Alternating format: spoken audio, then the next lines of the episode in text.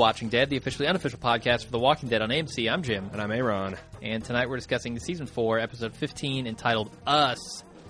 Uh, this felt to me, uh, I, after the second watch, the first watch, I didn't really want to give it a rating of any kind because I wasn't sure. I was so busy on Twitter, wasn't sure if I missed things.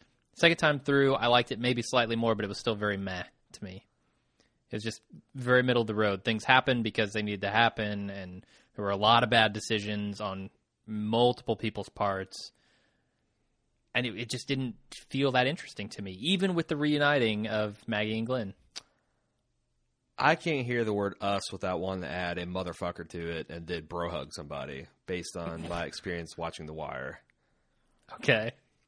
I don't get that reference. It's been too long since I've seen The Wire, but Uh, well, you need to watch it again. Uh, take Apparently. that- take, that as a lesson. Um, yeah, no, I mean, I I thought I laughed a lot on this episode. I thought it was very funny. I don't know if that's what they were going for. I think they were. I think Eugene is comedy relief uh, to a large degree. which is an interesting choice for a show like this. Sure. Like he's become like the weird, quirky guy in like a CSI. Well, he's become uh, what's the tall dude from Big Bang Theory? Oh, Sheldon. Sheldon. Yeah, he's become Sheldon, right? Basically, yeah. Except we don't believe that this guy is actually smart in any way. I, Sheldon, I believe, is smart. I don't know. He's got the science of batteries down. Oh God. Okay. All right. Yeah. His his survival videos on YouTube got him uh, a lot of street cred there. You get a half volt at 0.03 milliamps by licking a toad and sticking a copper penny up his ass. Yeah, I don't believe that he has ever put into practice anything that he is saying about survival. I think he's watched MacGyver and maybe a couple episodes of MythBusters. Yeah. Yeah, he I mean, it's pretty obvious what kind of dude this is. I mean, he's talking about playing video games. I'm sure he was playing them in his mother's basement. Gotta be. uh, he's watching YouTube videos about that- survivalism. Wait, that's a hateful stereotype, Jim. I'm sure he was perfectly capable of having his own basement to dwell in. Okay. I'm just saying, when you combine the YouTube survivalism with discussing video games and just A a, complete a complete lack of any social uh, adeptness at all, Right. it all adds up to me as just this guy who is a big loser, just a huge loser. You know, the surprising thing about that I thought, because I've been a big fan of Glenn, I've been a big fan of Maggie, Mm-hmm. I was surprised at how little weight their reuniting Yeah. had for me. It's because it was so abrupt. I think. Well, not only that, but I just was like fucking cringing and rolling my eyes at everything that Glenn did. What do you mean? Like- kiss her? no, no, no, no, no, no. I mean, leading up to this. oh, oh, yeah, yeah, yeah. You know, it's like they Oh, both had God. this, uh, you know, must get to my missing half at all cost thing going all season, and the fact that it did stretch out over a literal whole season. Mm-hmm.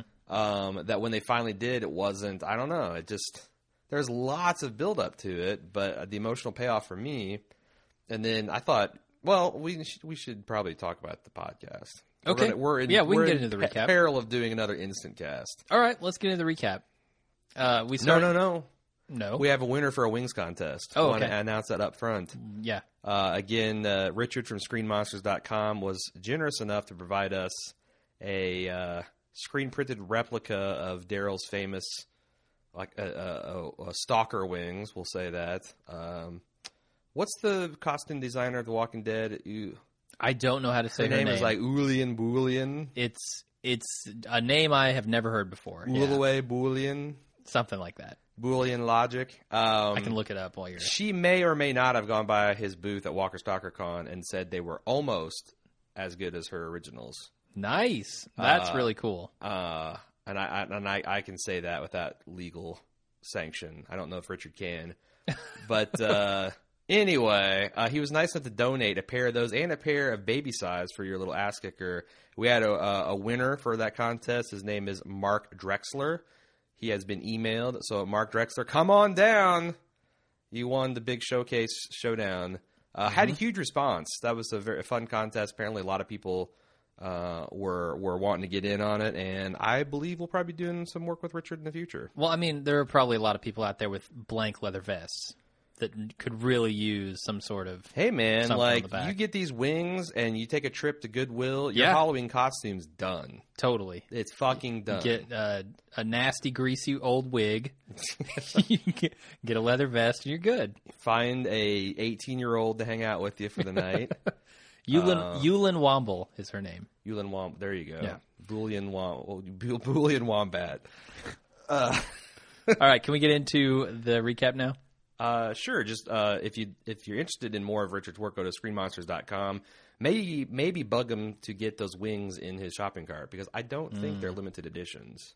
And he, judging by Mm. Yeah. our response, he could make a pretty penny off those. Tens of dollars. He can make tens.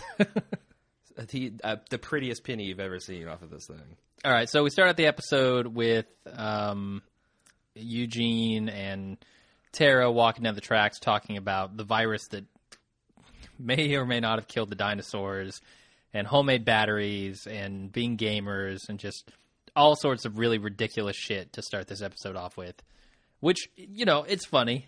It's funny. I'm not going to dock him points for trying to be funny. He's That's one thing the show doesn't have a ton of is humor. For a scientist, he's surprisingly not up on the latest uh, extinction theories for the dinosaur. Yeah, not at because all. like it's people are 99.9% sure is the chupacabra crater or whatever Chupacabra crater. the chewbacca crater uh, off the yucatan peninsula of, of mexico of, of Me- the mexican province what its country i'm not a scientist Apparently not. but a big fucking rock Definitely not a geologist. billy bob thornton should have been there 70 million years ago we might still have dinosaurs billy bob thornton and Ben Affleck. and ben affleck yep, Yep.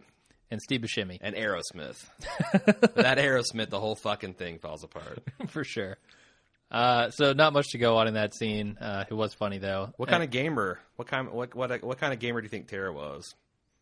Oh man, I would say she was an FPS gamer. Really? I'm Yeah. gonna go with uh, casual mobile. Like she looks like she she probably tear Okay. the shit out of Candy Crush Saga. Well, I was thinking because she tried to act all tough with the weapons and the guns, and then oh, didn't actually know how to use them or what they were or anything. Hmm. I wonder if there's a crossover between people who are actually tough with guns and people that like video games. I hear in the armed forces, video games like all the rage. Yeah, yeah. because you got a lot of downtime Mm-hmm. and a lot of young males, and they like playing video games. So Sure. I guess in in future generations, probably that's going to be a high crossover. Yeah, I would think so. Uh, so then Abraham figures out that Tara is uh, hot for Rosita. I guess. I guess he would describe it that way. I don't know. She's looking down her shirt anyway, and Abraham notices. Um, Mourning her girlfriend doesn't mean she can't shop on see what's on the menu, Jim. sure. uh, hey, I'm not judging. I'm not judging at all. Either. Uh, so that's like the scene where they're talking by the tree while everybody else is sleeping. Um, and there's a lot of stuff in here that's kind of very subtle, I think, about Abraham himself during this episode. Because Tara asks him, like, she says something about the mission being your life. Like, I get all that. Uh, and then, like, what happens when the mission is over? And Abraham doesn't respond to that. He just kind of, you know, you see kind of a look in his eye. Uh, and I think that comes into play a little bit later on. Like, actually, that that could very well be the reason why he's following Eugene in the first place. Because, like, obviously, no one has questioned Eugene about how are you going to save the world. What information do you have? You're probably going to die along the way. Why don't you tell us the information so we all have it? Yeah, A you're much better chance of saving the world. right. You're such a dumbass that. Yeah. uh, so it's interesting that you say that. So so the mission being his life, he might just want to go fight. Like he says, I like to fight. Maybe he just wants to go fight and be on a mission. Do you think that deep down, do you think Abraham's a true believer, or do you think that this is just a cause that he has chosen to fall in uh, fall in with?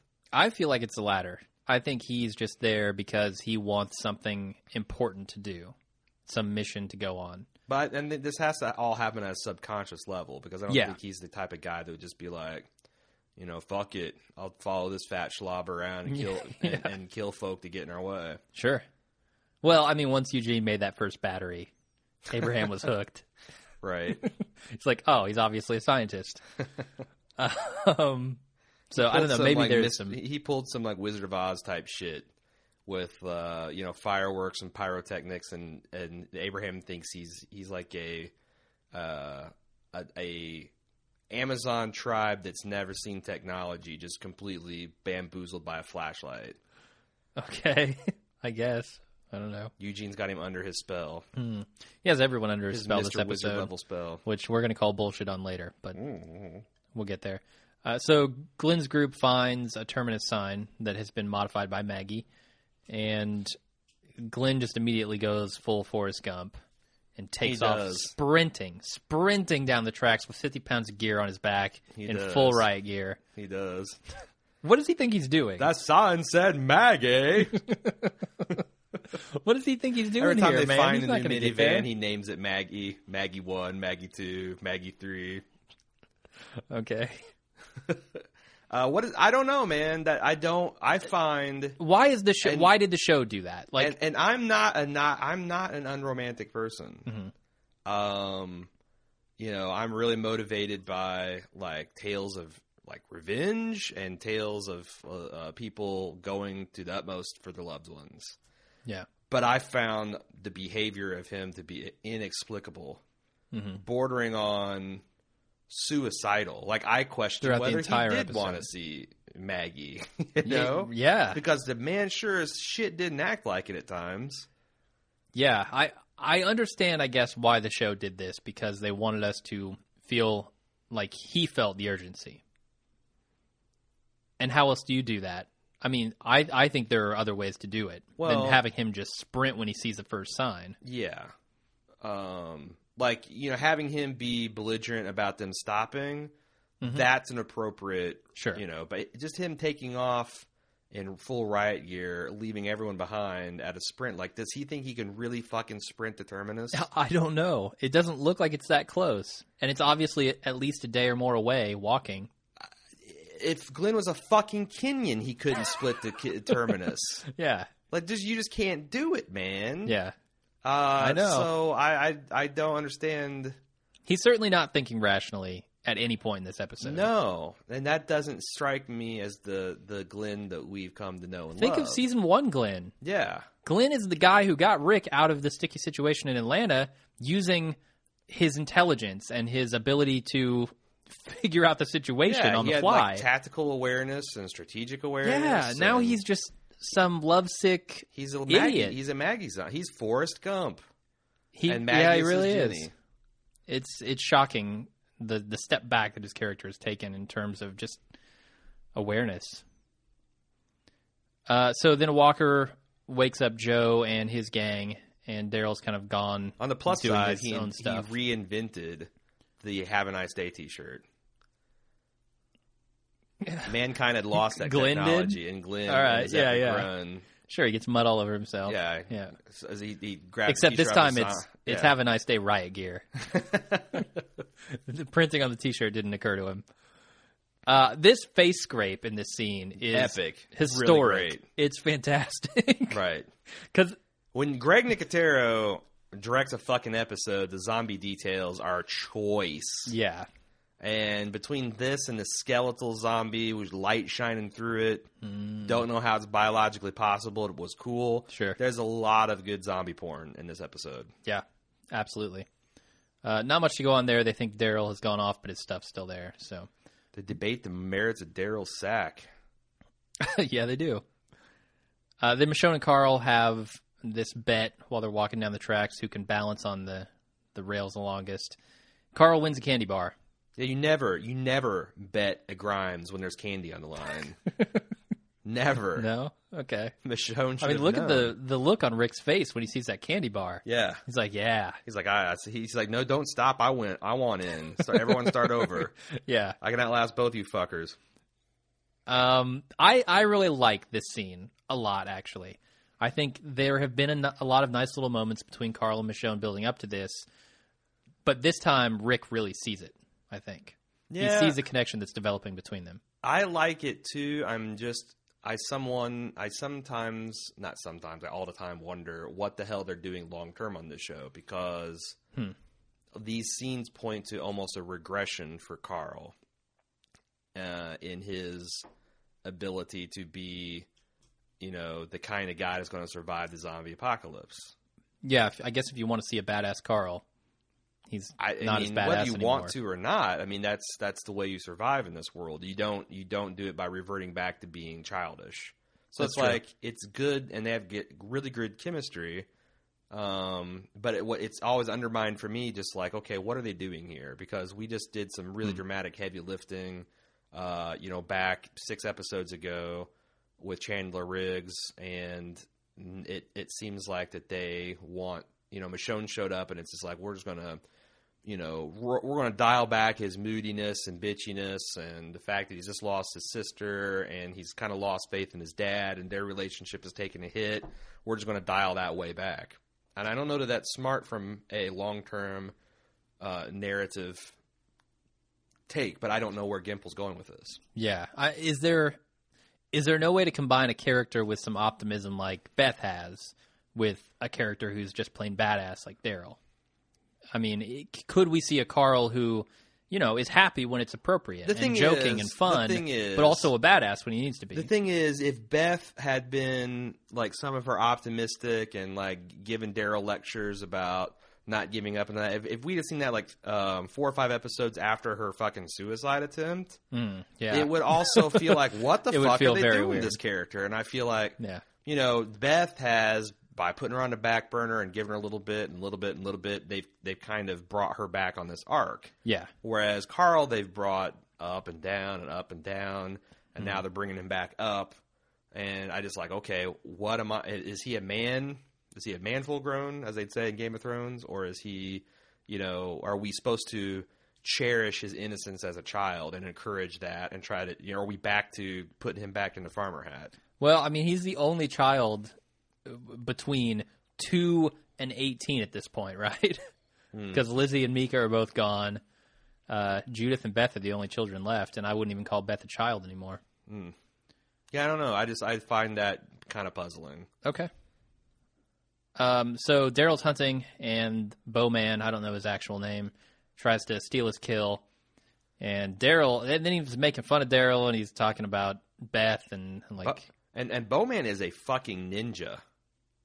Oh, sneaking up behind him He on a pad of leaves. He gets six feet behind uh, Daryl, Uh-huh. draws and shoots without him even being aware. Joe does the same thing. This whole group They is just a group of ninjas. they really are like not like the ninjas, uh, like like the comic book Ninja Magic version ninjas. like they can just They're appear mystical. where okay, Yeah, like all they, right. they they pu- they disappear in a little mini tornado Uh-huh. of wood leaves and then shoo, just blow away. it's incredible. yeah, no, I, I noticed that too. I mean, the, the entire ground is covered in dried autumn leaves, yeah. and not a sound is made. Again, there's a way you could have staged that shot to have it be believable and kind of badass. That wasn't it. That's kind of what I would describe the lazy way of doing it, which it seems Yeah. like when it comes time to do character entrances and blocking, you know, why take two or three scenes when you can just shove everybody in one fucking shot and be done with it? Yeah. uh, the same thing happens with Joe. Uh, he intervenes when Daryl's about to take out Bowman, and he teaches Daryl how to claim, and then he cuts the rabbit in half and gives each of them a half. Thus his name, Joe Solomon. Yes, yes. Uh, and he says ass end is still an end. I would say The ass maybe I'm just an ass man, but I would say the ass end is the preferable end, right? I would think on almost any creature you could name Uh-huh. That, especially a fucking rabbit, the hindquarters are going to be by far the best piece of it. There'll be more meat on them And for I'm, sure. I'm, I'm with you. I've I've eaten rabbit before, but I've not ever cleaned one. But I'm just saying, you know, it'd be like if you had a kangaroo carcass, would Mm-hmm. you want his bottom half or his top half? I would just assume. Not know anything about except for what they the look and, and you'd want the, the, the powerful jumping muscles. You, you know, would think so, yeah. it's like frog, same fucking thing. You want his fucking head and forelegs? No, No. you want them back legs. Yeah. It's like feet. I want, or pigs. I want the feet, man. You want the pig feet, right? Throw away the bacon, the back bacon, the tenderloin, the pork loin, all that shit. Just go for the feet yeah, Daryl's just going to eat the rabbit feet. That's all. and the pig face. Sure. yeah, pickled, pig, you know, uh, pig's face also Ugh. hard to pass up. So Abraham then demands that, that his group takes a break. Uh, but in exchange for a few more hours of travel, Glenn surrenders his riot gear to Eugene in a colossally dumb move. Oh, I had one more question about the last scene. Yeah. Um, but when when Joe said there, uh, when Daryl says there ain't no rules, and Joe's like there are rules, and you know it. That's why I didn't kill you for that crossbow. Hmm. What rule is he invoking there? Uh, the rule of not getting shot in the face with a crossbow bolt? I don't know. But I mean, it was the rule like you look like a badass, so we're gonna invite you here. It's like what? That's just a weird way to cite it. Yeah, I I don't know what he's I think that's the exception to the rule, which in this seems like if we can take something from you, we will. Yeah. I mean, what stopped him from claiming Daryl's crossbow? Just saying claimed. Sorry, that's how it goes. I get. Daryl hasn't claimed it officially, has he? Oh, yeah. I don't, I'm not sure how that works.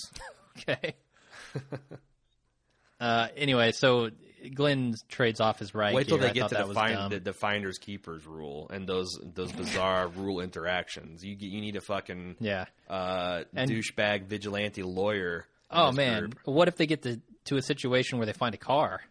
Daryl calls shotgun. Somebody calls claimed. Mm, Wh- supersedes. Which one supersedes it? right. I don't know. In this group, I'd probably say claimed. Claim trumps all. I guess so. Um, I really like the joke that Abraham makes in this scene, uh, where he says something about nobody having a, more than a couple hours rest since he went all Casey Jones. Yeah. Uh, that was really funny.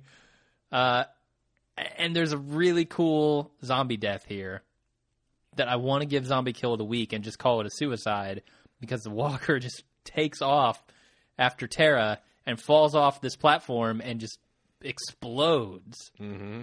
In zombie gore. And it was pretty awesome. Self kill. Yeah, is that allowed? Ah, Zombie kill of the your, week? It's your skit, man. It doesn't. It doesn't trip my bullshit t- sensor. All right, then we're going with that. That's Zombie Kill of the Week. This also sets up an uncomfortable situation where the mini uh, plot point hinges on the fact that Tara is basically made of glass. Her her legs are the most fragile thing on the planet. I feel like one of them's got to be four inches longer than the other. The way she just can't negotiate any kind of terrain. Not at all. Like she sees this zombie coming towards her, Well, she gets shoved out of the way. but that's what I'm she saying. still Abraham, has. Abraham can do the trajectories in his head. Yeah. take steps towards her and shove her out of the way before she even has time to do anything but twist her goddamn ankle. Yeah, yeah. I don't know, man. And she's had twisted ankles and she's before. rolling around the ground like Peter Griffin is basically like ah the whole time. It's just it's funny, man. It's really funny. It was. It definitely was. Uh, and that's not the worst of her leg woes in this episode either. Uh, so then Joe tries to convince Daryl to stay with the group while he kind of explains how the rules work, and they're walking down the tracks. Um, this is not where he finds the strawberry or the tomato or whatever it is, right? No, No, no, that's no. much later. Yeah. Um, yeah, so he explains, you know, the three rules, which are basically uh, claiming things, don't lie, and don't steal. You know what's interesting when he said if you steal, you keel." yeah, And I thought that was just him being folksy. Kind of like he, you know, the whole I give a left monkey's nut and I'll be donkey licked. And, uh-huh. yeah. uh, you know, uh, but I looked and I don't know the, the when I was watching it the second and third time, I always have closed caption on, and the closed caption said Keel K E E L. What the f- is did the did the closed caption just spell it phonetically? What the fuck? I don't know. I don't know how to spell the word, honestly. What's the right way to spell keel, like as in die, keel over? Oh, you key if you if you steal, you keel like you keel over. Yeah, like they'll kill you, yeah. See, I thought they meant if you steal something from someone, you have to kill them. if you steal, you kill. That's what I took. Like like oh, okay. No, no, no. I didn't. What I mean is, like, if, if they come across someone and they're taking something from them, you you kill them. Oh, That if you don't, if you're not willing to, to you know, so basically, it's kind of Gotcha. like don't leave anybody to, to report back or. But then when it said Ah, okay. keel, I don't know because if unless it's unless it's part of a phrase keel over, it doesn't Yeah. seem to. I think that's what he meant. Honestly, it's got to be right. I don't know. You steal, your keel. You steal, your keel. Hmm. Uh, yeah, I can't help you on that one. Sorry. So Glenn and company arrive at the entrance to a tunnel uh, on the train tracks. Glenn decides he's going to go through it, regardless of it being just a long dark tunnel of reanimated corpses, as It's, Abraham it's a says. dark tunnel that's snarling. Yeah, literally, the tunnel is snarling. It's it's the craziest, dumbest thing you could do to go into this. Like if you were playing D and D and and your DM describes this tunnel, Uh, you're basically asking for a total party kill if you go in there because he's going to be like, okay, well, fuck you then. yeah, the I- ceiling caves in on you, and, And- walkers attack. Yeah, he's like, well, we can't go over it, which I'm like, uh, okay, because of the the rugged mountainous Georgian terrain. Uh, you can't Uh, make there, that happen. There was a fucking mountain above this thing. Like it goes all the way to the top of the shot. So maybe you can't go over, but can you go around? you obviously can in quicker time than you can get through it. yes, you can. And I just I don't know, man. Did uh, and also so I remember Daryl have or not Daryl, sorry, Glenn having a lantern that he used to get through the prison. Um, He dropped that. right. Yeah. He was going to go without a light source. Oh, yeah. if Abraham didn't, didn't give give him, him- that fucking mag light, he'd have just been going creeping along in the dark. Yeah, and it gets worse too because when he gets in the tunnel and he's trying to distract the zombies so they can get around, he leaves the light as a distraction. It's What is he going to do when he gets over the rubble You don't and you still have no light? you don't go into any kind. I mean, as a rule of thumb, if you go into like a cave or I guess a post-apocalyptic tunnel, Uh-huh. you're supposed to have three inter, in, independent sources of light Yeah. that all work on different mechanisms because shit goes wrong and you can get lost and get yourself injured and hurt when you're bumbling around in the dark, not being able to see. That Yeah. goes double when the tunnel's full of reanimated corpses. This is just an indefensible move by Glenn. It's everything about this tunnel scene is as dumb as it gets for Glenn. And the fact that Tara goes in there with him tells me that Well- she's damn near suicidal. But we know why she does it, right? Why? Because she is she feels very very bad about her part in Hershel's death. That's what I'm saying. So she's she's suicidal at this point. Does she expect to get She out may very well be. I, I don't know. She, I don't think she could reasonably expect that I given mean, the I'm- circumstances. I'm betting she's like, well, wish you hadn't given away that riot armor, Glenn, right Uh-huh. about now. Because we're not even getting a full day's march out of these assholes. yeah, yeah. That was all of it. All of it is bad. It's all Bad, bad. Yes, Glenn, it's all bad. bad. It's bad shit. Um, there's also a scene where we where Glenn tells Abraham that he's sorry for punching him in the face, and he's like, "Oh, don't be. I like to fight." Uh, that that I think is a key component of Abraham, just to his core, like who he is. He likes the mission. He likes to fight. He's a warrior. yeah, he really is, and that may aid them later on. I don't know, or it may uh, be a hindrance to their goals. I'm We'll see. Mildly interested in your take there, Jim. Um, what do you think about the line about and Tara? I just want you to know that you are seriously hot. And she's like, "Well, I like girls," and he's like, "I was well aware of that." Uh, yeah, double birds to him. He is not aware of that. he, in no world is he aware of No, that. see, I took it as he kind of got that, and he just found that even hotter. Like he's that kind of dude. Oh, He's- that's even worse. He's like, "Oh, I know you're. Oh, I know you're a lesbian." oh, I didn't think Eugene could get any creepier. no, no, he just did it. Oh God. He just did it. All right. The only way you get creeper from this point is if he went back in time, got an ice cream truck, and trolled neighborhoods for kids. Sure. I think that's the only way he could go down from here. but then his hairdo might be uh, era appropriate, and that would make him less creepy. Mm-mm. No, you think the Ain't mullet has never been? Eat nothing creepier than a guy that looks like Eugene driving an ice cream truck. That's true. As a guy who used to live in a neighborhood that had an ice cream man that looked a little bit like Eugene, I'm telling you, ain't nothing creepier. he has no facial hair though. What if he grew out a mustache? like the stereotypically pedo mustache. Is that yeah, what you're yeah, talking about? sure. Okay, that too would increase his creepiest level, Perfect. creepiness level. Uh, so then Tara and Glenn are making their way through the tunnel, and Tara apologizes for being part of the prison raid. They're having a heart to heart. They're they're talking. They're ringing. Mm-hmm. They're walking the- into the mouth of hell. and they're ringing a dinner bell. Yeah. it's silly. It really it is. really is. Yeah. Uh, I think in this scene we find out that Lily, her sister, Is dead. was eaten by walkers immediately Yep. after killing Just the governor. pounced on him. Totally surrounded. We don't see any of that Nope. on screen, but Uh-uh. She fires off that gun. I and then- question how she saw any of that because she was Yeah. inside the prison when Lily died, and when the governor died, for that matter. hiding behind a tank. Hide, and and then later locked herself in a cage. Yeah, So unless she's, uh, you know, giving color commentary for Glenn, and they walked past and she surmised all this stuff, but no, I, I yeah, I was kind of curious about all this character development and stuff happening as well. yeah, yeah. But uh, I guess that was her fate. Whatever. Uh, Joe's group finds an auto shop and they post up, and everyone claims the good spots. So Daryl sleeps on the concrete floor. Not a problem. Daryl can sleep anywhere. Plus, I just felt like this was a reenactment of the seat taken scene from Forrest Gump. In fact, this whole episode might very well be an homage. It could be. because every time Daryl, you know, puts his lonely eyes on a, a, a car, people are like, "Take claimed, seat taken," and he's just, you know, Vince just crawls and curls up on the floor, and I'm like, "This Yeah. is a total Forrest Gump moment." Uh, then Glenn and Tara reach a section of caved in tunnel and they find a mountain of walkers behind the rubble. Glenn decides they're going to push through anyway, regardless of what Abraham had just told him at the entrance that if you run into anything troublesome, come back our way. We'll be looking for a car. Double back.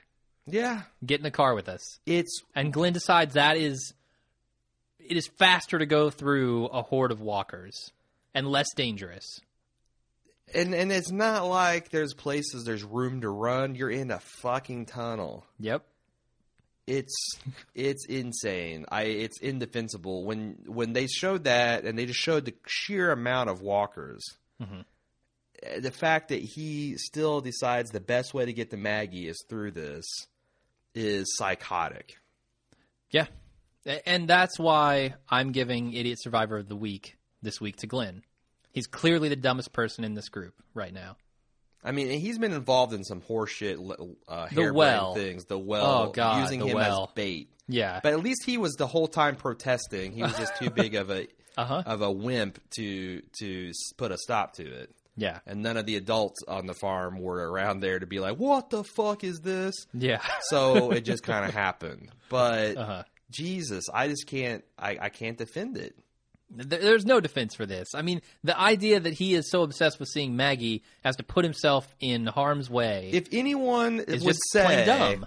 "I could see myself doing that," that's fine. That's very romantic. But you would not have survived two years of the zombie apocalypse with that kind of head on your shoulders. You just wouldn't. That's true. I mean, he hasn't had, I guess, that head on his shoulders very long, right? Just since Maggie's been gone. So a few days, maybe. I guess. So he's been lucky not to die already. He gets super Right. lucky in this episode. That's why I'm saying, like, your life is precious. You, yeah, you want to get to your girlfriend, okay?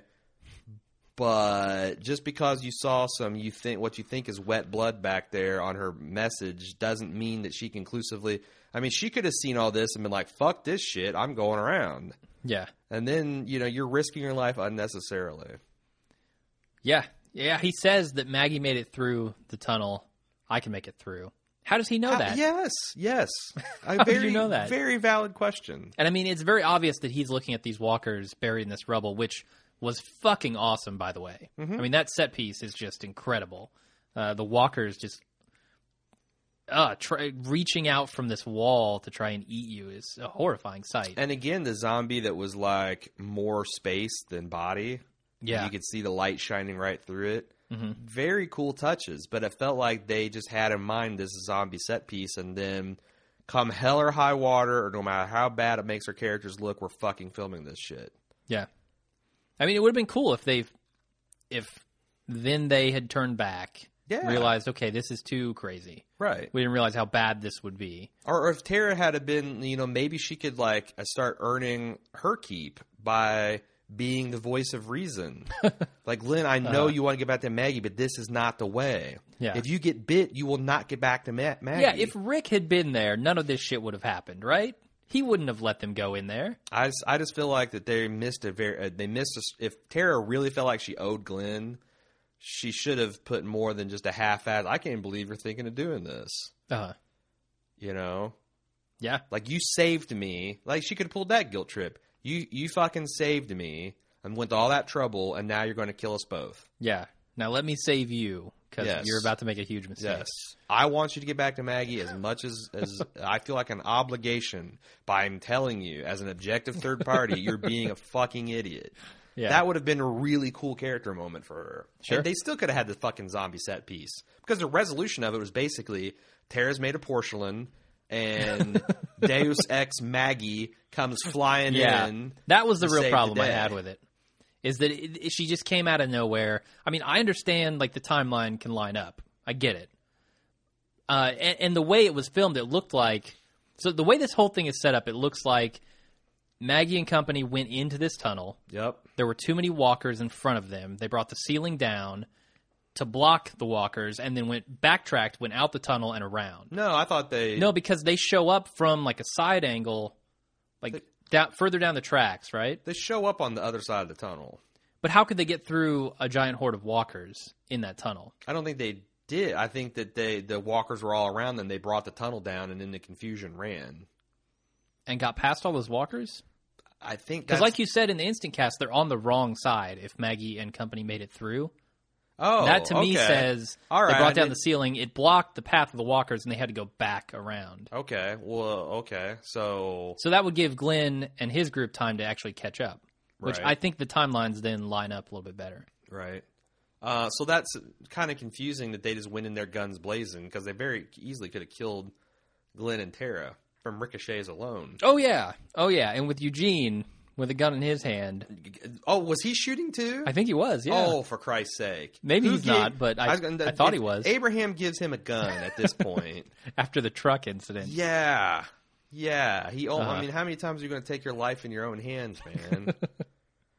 wow. Uh, so then Abraham Company find a van that works along the road, and they decide they're going to take it. I, I gotta say, I love the physical. The the stunt women and men on this show are to be commended because they fucking commit. Oh yeah, Abraham grabs a real living woman by her like thigh and tit and flings Uh-huh. her out of this goddamn minivan Mm-hmm. and she just is total ragdolls. yeah. And I'm sure they had like some kind of cement textured padding or whatever, but it was still just like unbelievable. Yeah.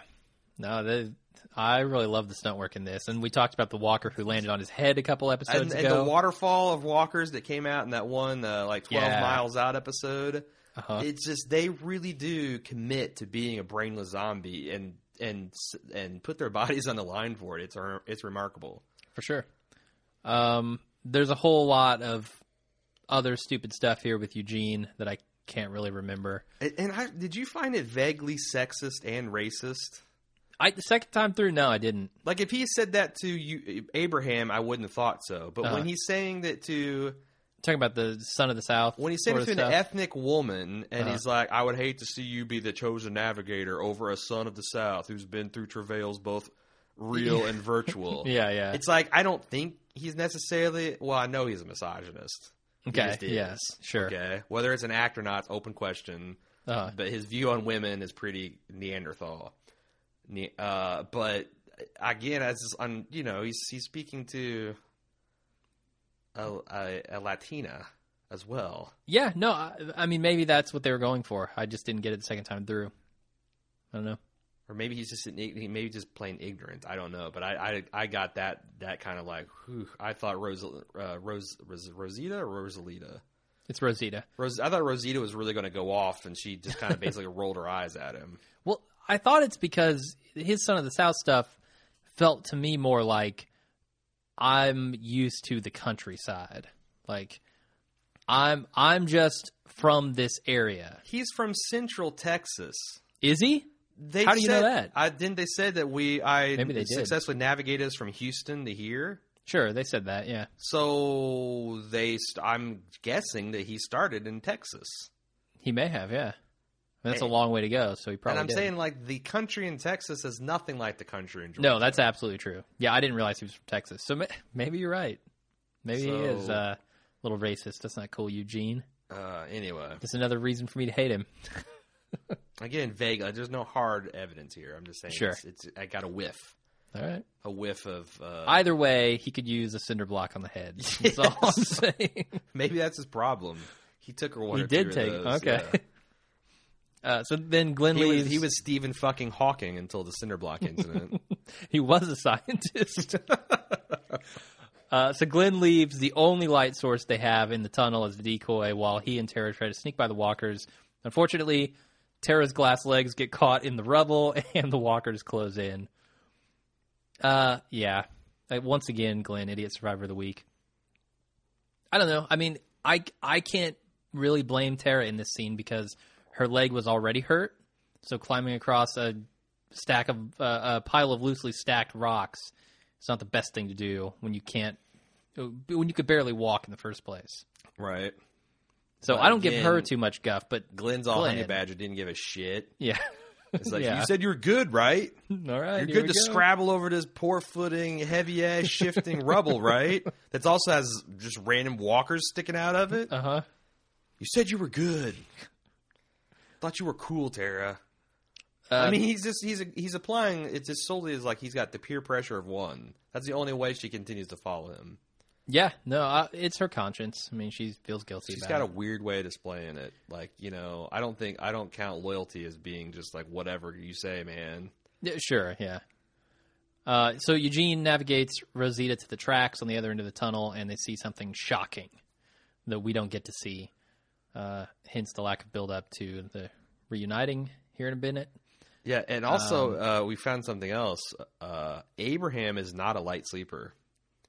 no, he's not. Until you Uh, put a seat back onto his back onto his head, he's going to sleep through car. You know, in a zombie apocalypse, no less. Cars stopping, that's the thing. heated arguments. I wake up when a car slows down. Like if I'm on the freeway and I'm sleeping, well, and I'm not driving. yeah, right. Uh, once the car hits an exit ramp, This is in this is the Midwest. You can actually go like 30, 40 miles asleep before you hit a rumble strip and wake up. So but when you get off on the exit ramp, I wake up. yeah. Like you slow Or- to 40, I wake up. Or if you get to a section that's like you know kind of unusually rough, Uh-huh. because I just I'm just that way. I would think that a guy like Abraham would be even more so. In this scenario, yeah. Uh, Um, anyway, Bowman accuses. Uh, I'm calling him Bowman now, even though it's that was uh, Shumpert's last name, I think. So, what do you think about wait? We we gotta we gotta focus on Eugene as the hero. After I save the world, Okay. I still have to live with myself. Oh yeah, yeah, very Um, noble. Again, that is fucking hilarious, especially the way he delivered it. Uh huh. I'm all in on Eugene. Okay. Eugene's fucking awesome. He annoys the piss out of me, but yeah, he's funny. Yeah, Okay. I'm all behind Eugene at this point. All right, we go back to uh, Bowman and Daryl, and Bowman is accused of stealing his half of the rabbit. Joe finds it in his bag, but he knows the Bowman is lying, and he uh, has the guys kick the shit out of him. Funny enough that the guys didn't question him at all.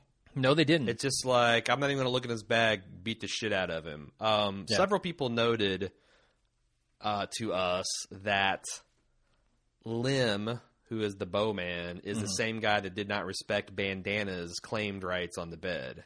Yes, that's true. And there's like a debarrassed split second scene, uh, you know, when Rick is, I think, running out of the house where you kind of see him get up from the bed. yeah. So the thought being that he's a repeat offender, Mhm. and at any rate, uh, lying is even worse than not respecting claimed rights. Like that's the one yeah, rule that this group seems to hold sacred. sure. But did you question at any point why this group is letting Joe follow them? Like, why is he? Why is letting him? He's the oldest, kind of beer guttiest one of them, Okay, but he's calling all the shots. Where they stop. Yeah. who gets the rule enforcement, who gets a beating unto death, hmm all that stuff. What uh, are we going to see him just be a complete badass at some point? I don't know. I Because his whole redneck philosopher king, Mm-hmm. I don't think would carry the day in this group. I really don't. okay. I could I could see your point there. Sure. I mean, in the end, every group is going to have a leader. Like a leader will emerge in any group. Um, But there's always a I don't know what. it. Yeah, so I don't know what makes him the guy that they want to follow. Yeah. or that they're at least willing to They're, follow. that they're yeah that they're either willing or scared or, or through fear and intimidation. I just don't think we've seen it yet, and we might. I hope we do. Because if not, yeah, you're right. That doesn't make. If anything, he comes across as kind of like kindly. Uh, almost Like he's yeah. bending over backwards to give Daryl the most gentle introduction in his group possible. It feels like he's just trying to indoctrinate him and, and bring him into the group, and then Daryl will start to see the real side, the, the real colors of this group. Sure, sure. I mean, he doesn't want to scare Daryl off with talks of rape immediately. I mean, let's talk about that because the uh, there are a whole bunch of people on Reddit who are talking like these guys aren't so bad. I don't know why everybody thinks they're horrible people. No, know, they're Well, terrible. Yeah, For one, they're choking each other out over a bed. right. That's fucked up. For two, do you remember in that house when they found Michonne's clothing? They immediately just started talking about raping her Did they use the word claimed? on her clothes. Like who claimed her blouse? I don't know. Right. It's probably uh, no, Joe. no, I, I just want to know is like, did they claim? Did someone claim?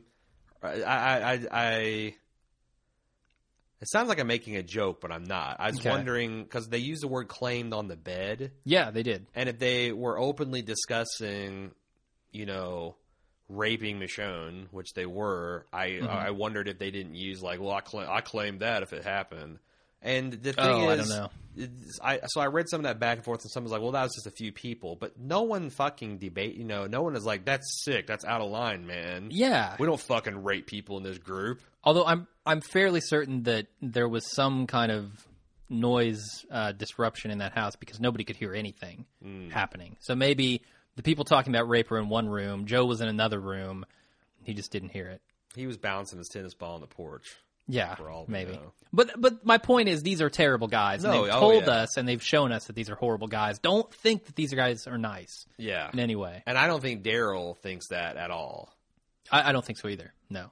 In fact, he's thinking like, "I wonder if Rick had been here." He's just basically, I think, comparing these guys favorably, unfavorably to his crew at the prison Uh huh. the whole time. Yeah, yeah, definitely.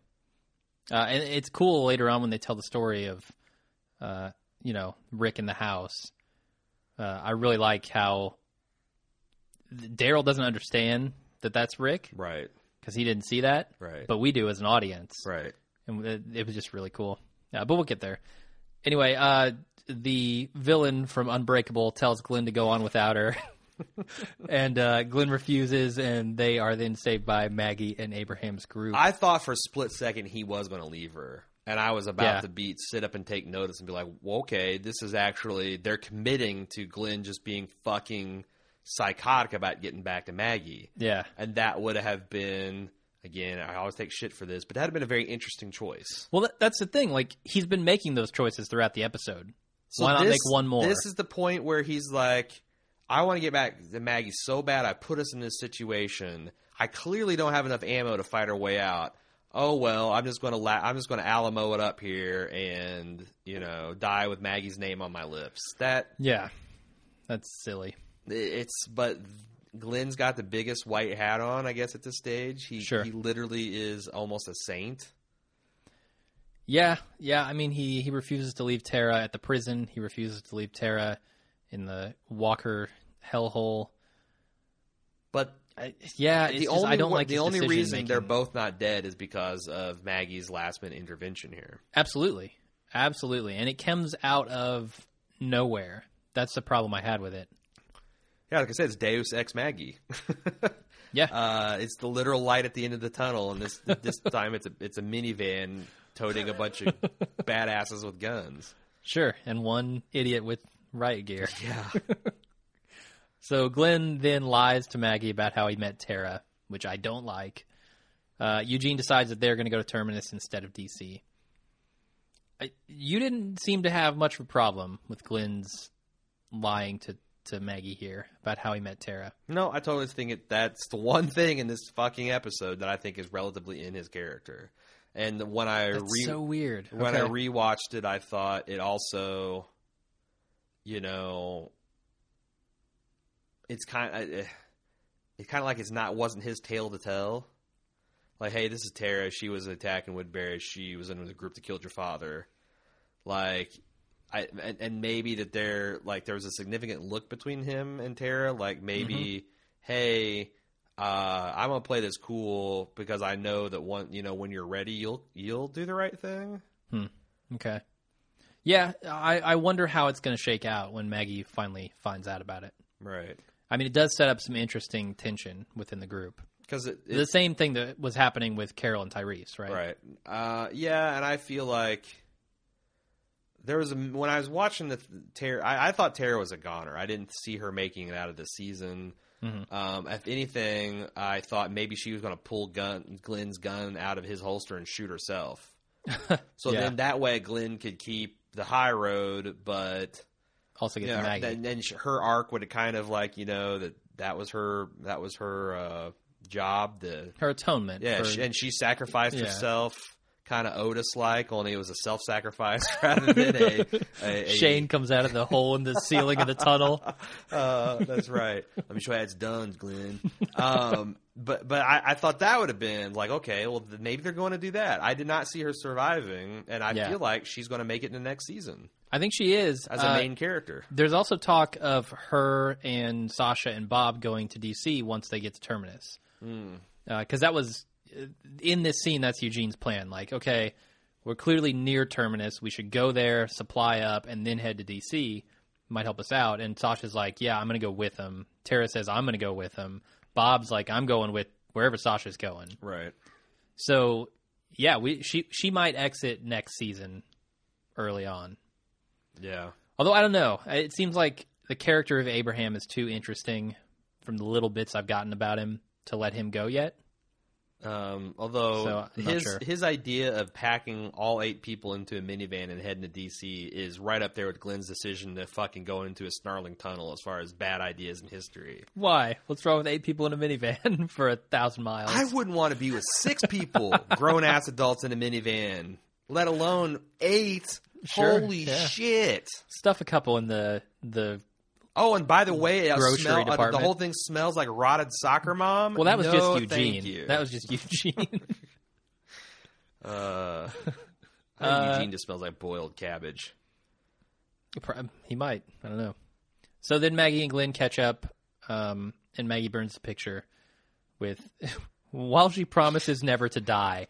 Like, She's like reading out the overly attached girlfriend's manifesto. Uh-huh. You won't need this picture before because I'll never leave your side. yeah, it's it's a it's creepy, and b it's something she can't possibly promise him. No, I thought it was. Look what happened at the prison. if I was Glenn, I'd have been like, ha ha ha, as I grabbed the snatch from her, tamp her out. It's like Uh-huh. it, it tamped it out, Yeah, rubbed one out. Uh, I, I that uh, begin bizarre behavior by Maggie. Like, despite our recent evidence, we're never going to be separated again. Never.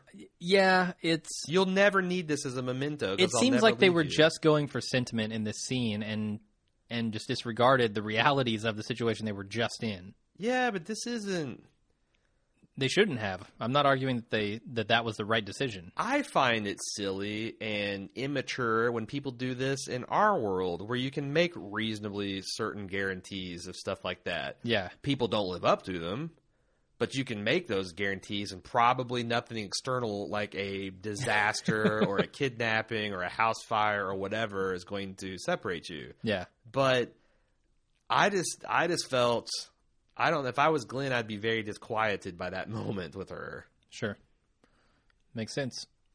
Uh, then Daryl wakes up and he heads out with Joe's group, and he sees Bowman's discarded Plus, corpse. Do you know how many supplies they could trade Maggie's photograph for? Oh God. Uh, I mean, this is basically a prison economy, right? She's an attractive Sure, girl. yeah. They could get a couple of cartons of cigarettes, uh, you know, cases of canned peas, couple rounds of ammunition. Are you are, are you feeling me on this? yeah. Uh, I don't know why in the zombie apocalypse you would smoke. For God's sake, don't smoke in the zombie apocalypse. I would smoke in the zombie apocalypse. I would engage in every vice known to fucking man, cause why not? because you're going to I'm be not- dead if you do that. I'm not. You're going to stay constantly drunk, smoking a pack of cigarettes a day. You're not going to be able to run from zombies. I don't need to run from zombies. A, a fast shamble, which I can manage Drunk. drunk and, high smoking. and- yes. okay. Yes. I'm not living to 75 in this world. I'm not leaving a good looking corpse. I'm probably going to die screaming. So, yes. yes. You got it. All I will put it in my body. okay. Oh boy. That, that Uh, crocodile shit that they got in Russia, Yeah, I'll yeah. shoot that up even. I don't give a shit. Uh, so Daryl sees Bowman's discarded corpse with an arrow through, arrow through his eye, and he almost covers him up with the sheet, but then decides against it, which I'm happy about. Yeah, I, the guy that, didn't deserve it. that would have really been. Yeah, I, I'm glad they played it just like that, where Daryl's like, "These guys are assholes." I kind of nah, fuck this guy. Yeah. Yeah, I mean, he essentially tried to get Daryl killed. So, Yeah, for no good reason. yeah. In fact, him claiming the the rabbit was horseshit in the beginning. with. Yeah, it's Like, just he- being an asshole. Yes, there can be only one bowman, apparently. I guess so. Uh, so Joe gives Daryl a drink, and they find a terminus sign. Uh, Joe thinks that Sanctuary for All is a lie because he doesn't think people like him will be accepted in this place. I think anyone can walk through those doors, but I, It I'm, seems like it. Even I'm walkers. with Joe. If I was Joe, I would assume that anything that said sanctuary and community, I would not be welcome in Yeah, probably not. because I would try to take it over immediately. Are you speaking as I'm speaking You as Joe. as not me. Joe. No, Okay. I'm not. Okay. I'm not the warlord type. All right. uh, uh, just just clarifying for the audience? yeah, no. I, I, I think that Joe would be like, "Oh, this is a sweet place. We're gonna start running it, Mary. Yeah, yeah. Thank you. I'll we'll take a plate and we'll take all your plates. All your plates, and we're probably going to lock the front gates if that's all right with you. yeah. Uh, so he also tells Daryl in the scene what happened with Rick in the house, and we kind of find out that's why they're headed to Terminus, which, you know, they're stalking Rick, apparently. Mm-hmm. And then in the final scene, Glenn's group finds Terminus, and it's happy music time. A lot of sunflowers, a lot of plants, a lot of gardening, and happy, happy Mary at the end of this. No locks on any of the gates. That's a bad sign. It can't be good there. Because if Didn't you hear the music? Be not so nervous, be not so frail, Jim. Yeah. Well, I thought they were singing about Tara. Uh, have uh, heal, heal and rest your glass ankles. um, yeah, I don't get it. This place uh, boggles my mind Mm-hmm. that it's not been overrun by zombies or assholes like Joe. Yeah. It seems like there's nothing stopping it. I mean, maybe we'll find out that there was like snipers in every fucking window. But Yeah. th- this place looks like a less secure version of the prison. Mm-hmm. And we all know how that he- ended out. For sure. Um, so, Mary, at the end of this, let's talk a little bit about the paintings because there's a lot of talk about this online. The paintings that were in the house that Michonne and Carl were in, kind of playing the game where they were finding things. Uh, Carl brings Michonne this painting that she unwraps, and it has a picture of a girl with her eye crossed out and her mouth crossed out, and this braid coming down the side, her left shoulder. Lizzie has the same haircut. Mary has the same haircut. I don't think it's the same. I. I, well, I know for a fact that Mary's is. I watched it today. it's not the same. They It's do have the their same. hair worn on that side, but it's not the. I mean, it's not the exact same haircut. It's not the exact. If That picture okay, looks like a young woman. I with agree. A young woman's hairstyle. Mary is none of those things. sure. Well, okay. So there's also a woman in the house who has this braid coming down the side, And it was also not and, like and was petrified or dead or whatever. right. Uh, it it is exactly like Mary's. Exactly like Mary's. It's framed exactly the same. It's hard to get a braid to come over the front of your shoulder, I would think, as opposed to the back of your shoulder. And to have it off to one side seems like a very strange thing to do for all of these characters unless it means something. Uh, to me, I thought that was all pointing, you know, especially with the rabbits and whatnot. I thought it was pretty open and shut last week with the email that that was all foreshadowing for Lizzie's story. Maybe it has a greater fulfillment.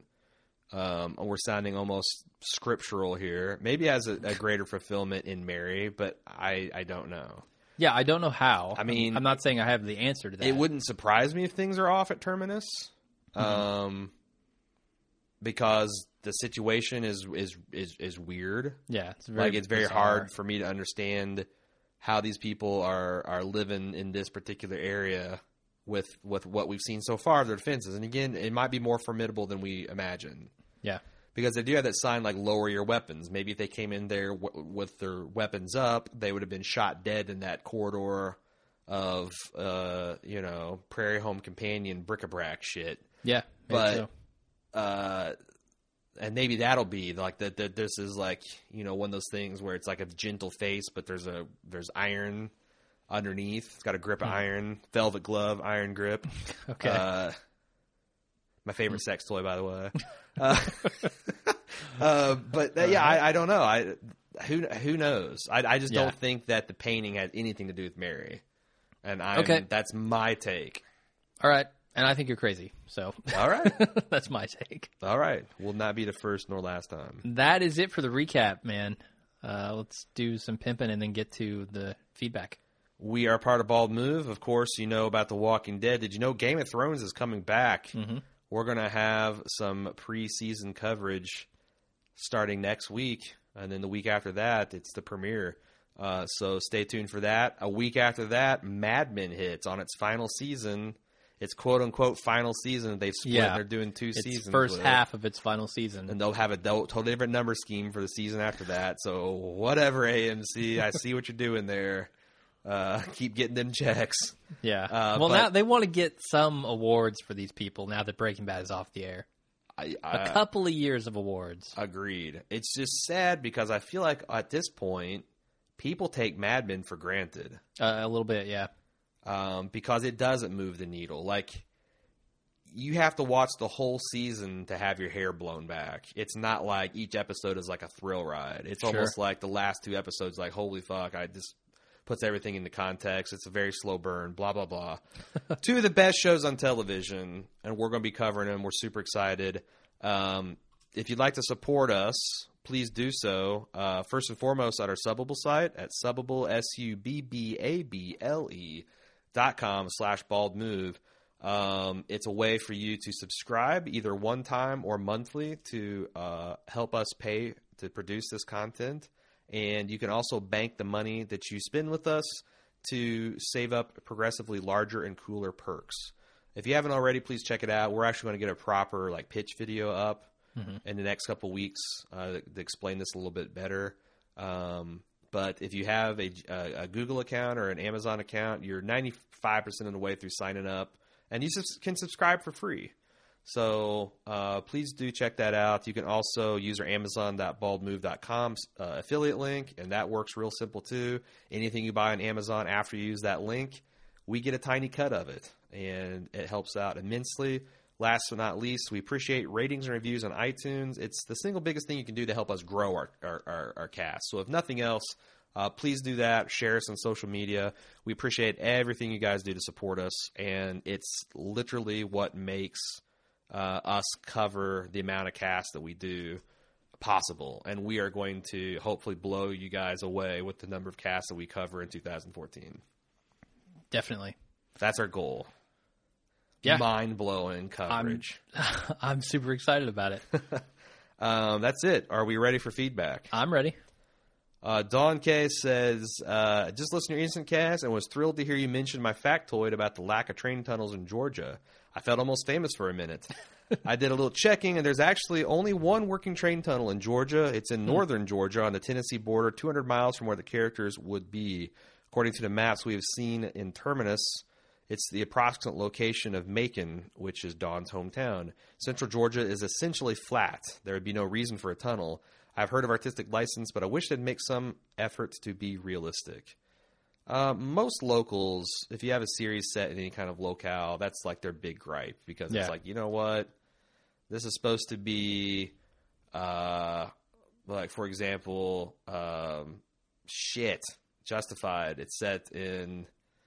I was going to say, except for Justified, they've done a lot of really cool things with the coal in the mountains. They have, but it's shot in L.A. And a lot of people, Sure. a lot of locals Okay. say that it's like you're supposed to be on the highway between Lexington and what is that bumfuck town that they're all Harlan? from? County? Heartland. It's, thank Har- Christ. Harlan, County. County. Yeah, yeah. we're supposed to be and and that's not what that looks like it's Okay. you know that stuff like that and you know that was uh, again that's that's a that's a big local gripe Sure. Yeah. i don't think that the big problem with the tunnel sequence was that it's geographically not possible there's plenty of problems to go around that was just there are. but Yeah. thanks for pointing that out to us um um sent in an email and said wanted to let me know for my nut addiction that today march 25th is national pecan day Okay. pecan day. So I'm gonna roll over to Jungle Jim's after we're done and celebrate by getting like a pound of pecans and eating them all. All right. Don't forget the pig's feet. Hog jowls all the way. Pickled hog jowls. Uh, the, the Brian venison. Brian Dubb says, "Love your comments about Eugene. I totally agree. I don't like him either, but I hope they use his brain power in a Sherlock Holmes sort of whoa. Brain. Wait, you're giving him way more credit. Let's stop so we can have some riotous laughter. Eugene Sherlock Holmes intelligence. anyway, to overcome the inevitable sandbagging they're going to get in Terminus, we already saw a little bit of his brain with the decision not to go to Washington first and evaluating Glenn's group as allies. It will take some effort of smart writing, so with this show, I'm a bit doubtful they can pull it off. Uh, you're right to be skeptical there, Brian. Can I just say that I think this season has been more smartly written than any other season of The Walking Dead? I think the same- way that they've tied it together, the structure of it alone, has made it more intricate and interesting than any previous season. Okay, uh, I think you're maybe pandering a little bit, but I think you're also sincere. So I'm not pandering. Yes, Okay. I'm. I'm very sincere. Uh, my take is it's very ambitious what they've been trying to do, Uh-huh. and they've been trying at least to get characterizations and flesh out these characters, which Yeah. has been neglected for years. Oh yeah, So if I had, but there's still just a ton of nonsense on the show too.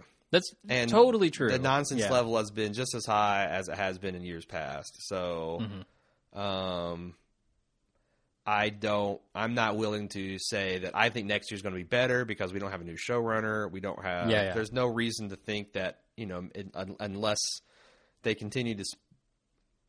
If, if they start spending money for better directors and writers, Mm-hmm. more experienced people, that would and, and maybe we'll see that in the lead up to next season. Well, this last episode next week is supposed to be written by Angela Kang and or Angela Chang Kang. I don't know her last name. Well, it's directed by Michelle MacLaren, unless they and fucking Scott change Gimple. it on. No, it's also directed by Michelle MacLaren, which was huge in making Breaking Bad awesome. Yeah, and Game of Thrones and Uh, yeah. lots of stuff she's done. So I'm I'm super excited about what we're going to see next episode. I think that Scott Gimple has brought a lot to this season as far as character development, like you were talking about, that we haven't seen in the past two seasons.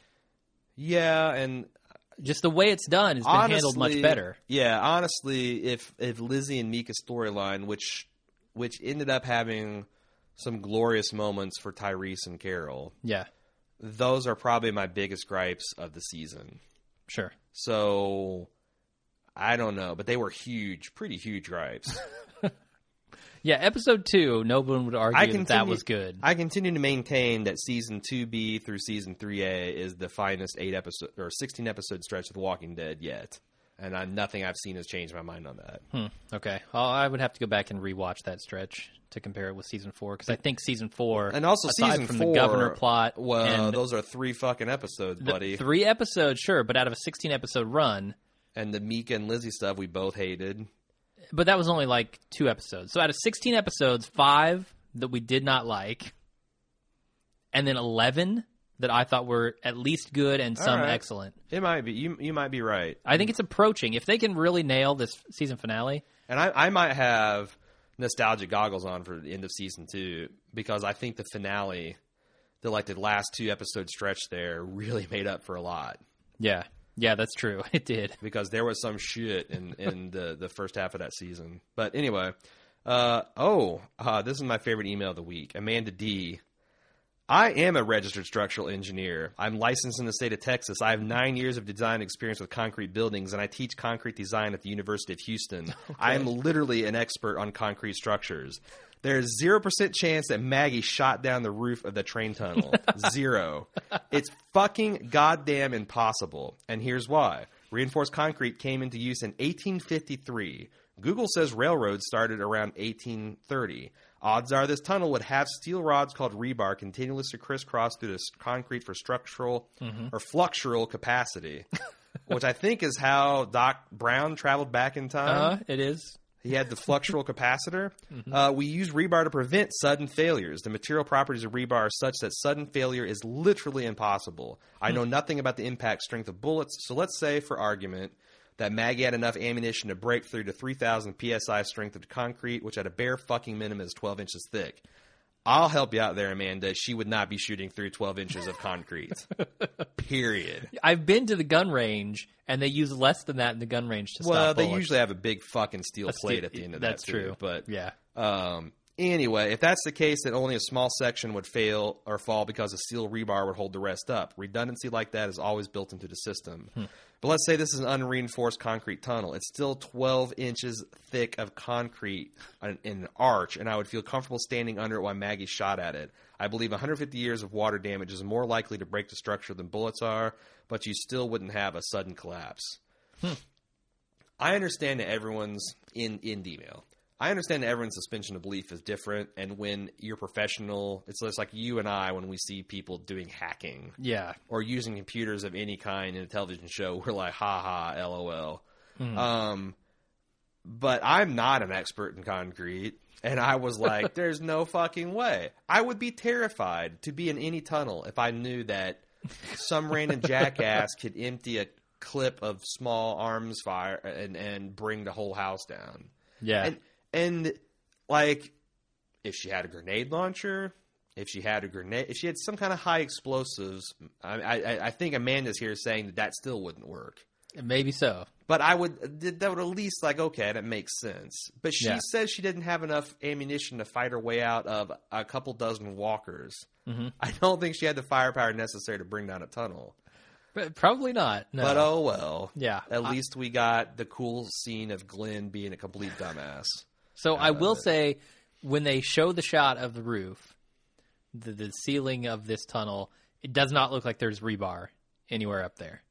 so it's the unreinforced kind. It's 1830s This is or a whatever. 200 year old But- tunnel from the Revolutionary War era. Exactly. exactly. this is one of those very few built then. Yeah. It Uh, was just raring to go. and it must have had water damage. It And- must have, and and like the millions of trains that have rumbled through there, it, just, it was just a, a ticking ready to time go. bomb. It Oh, was yeah. ready to be condemned, It was. and then the zombies came, and they didn't have time to board it up. That's that's what must have happened. Uh, Matt B wonders in this world, how does it's classified end all question to Eugene about what he knows? Thank you. Did you get though that Glenn Glenn thinks this is a bunch of bullshit I didn't pick that up. No. when he said when because when Glenn was like, "Oh, I bet he's told you about him being the you know," and there was an implied, and you believe him to that. Oh, there was. I thought Okay. so, Yeah, you might be right. but Glenn had just spent fifty minutes being a fucking idiot, so it's hard. It was hard for me But- to take him serious at that point. Yeah, I just I just don't buy that no one questions this. I mean, maybe Abraham doesn't because he wants a mission to go on, but Rosita, but Glenn, Maggie, And Sasha, Rosita and, and Abraham have some kind of relationship, but yeah, Sasha, Bob, all those people. Like I, I got the clear impression that Glenn didn't buy it. Okay, well, I mean, maybe if Glenn says that that if Glenn vouches for him, then Sasha and Bob and Maggie go along. He's not. I don't think he is. I think he's doing the opposite of vouching. I think he's unvouching. I know that's what you think, but I didn't. He's giving a vouchectomy. I don't know. I didn't get that. I didn't get it. Oh, our old pal Staffa, All right. um, proprietor of out the Out of Continues podcast. If you're a gamer, you should check him out. Uh, says Michonne's been doing a lot of bonding with Rick and Carl. Michonne has been spending a lot of time with Rick. Do you think they're eventually going to get the two of them together? As of right now, it doesn't look like the two of them are bonding directly, but Rick was really happy seeing her bond with his son. That's enough for Don Draper. Sure. If Rick Grimes was Don Draper, he would have proposed already. He needs to take her to a hojo. Yeah, See I- what happens. Yeah, I mean, just all she had to do is not freak out when a when a milkshake is spilled, and Yep. he's ready to propose. Um, uh, so, uh, but Rick was really happy seeing her bond with the son, so maybe she's starting to become a mother figure for Carl, and that can open up a possibility for future relationship. Mm-hmm. I'm super comfortable with Michonne and Rick becoming an item. Sure. I also am super comfortable with them maintaining respectful comrade in arms relationship. Yeah. I have no opinion on their relationship. Yeah, I I, think kinda- it's it's too early to tell. I do like the bonding between Carl and Michonne, and I think Rick likes it. So maybe there is maybe they're nudging him in that direction, but they're not forcing it. in Let me any- take your in any way. temperature on your shipping possibilities here. All Rick right. and Michonne. Uh, I, I'm 50-50 on them. Okay.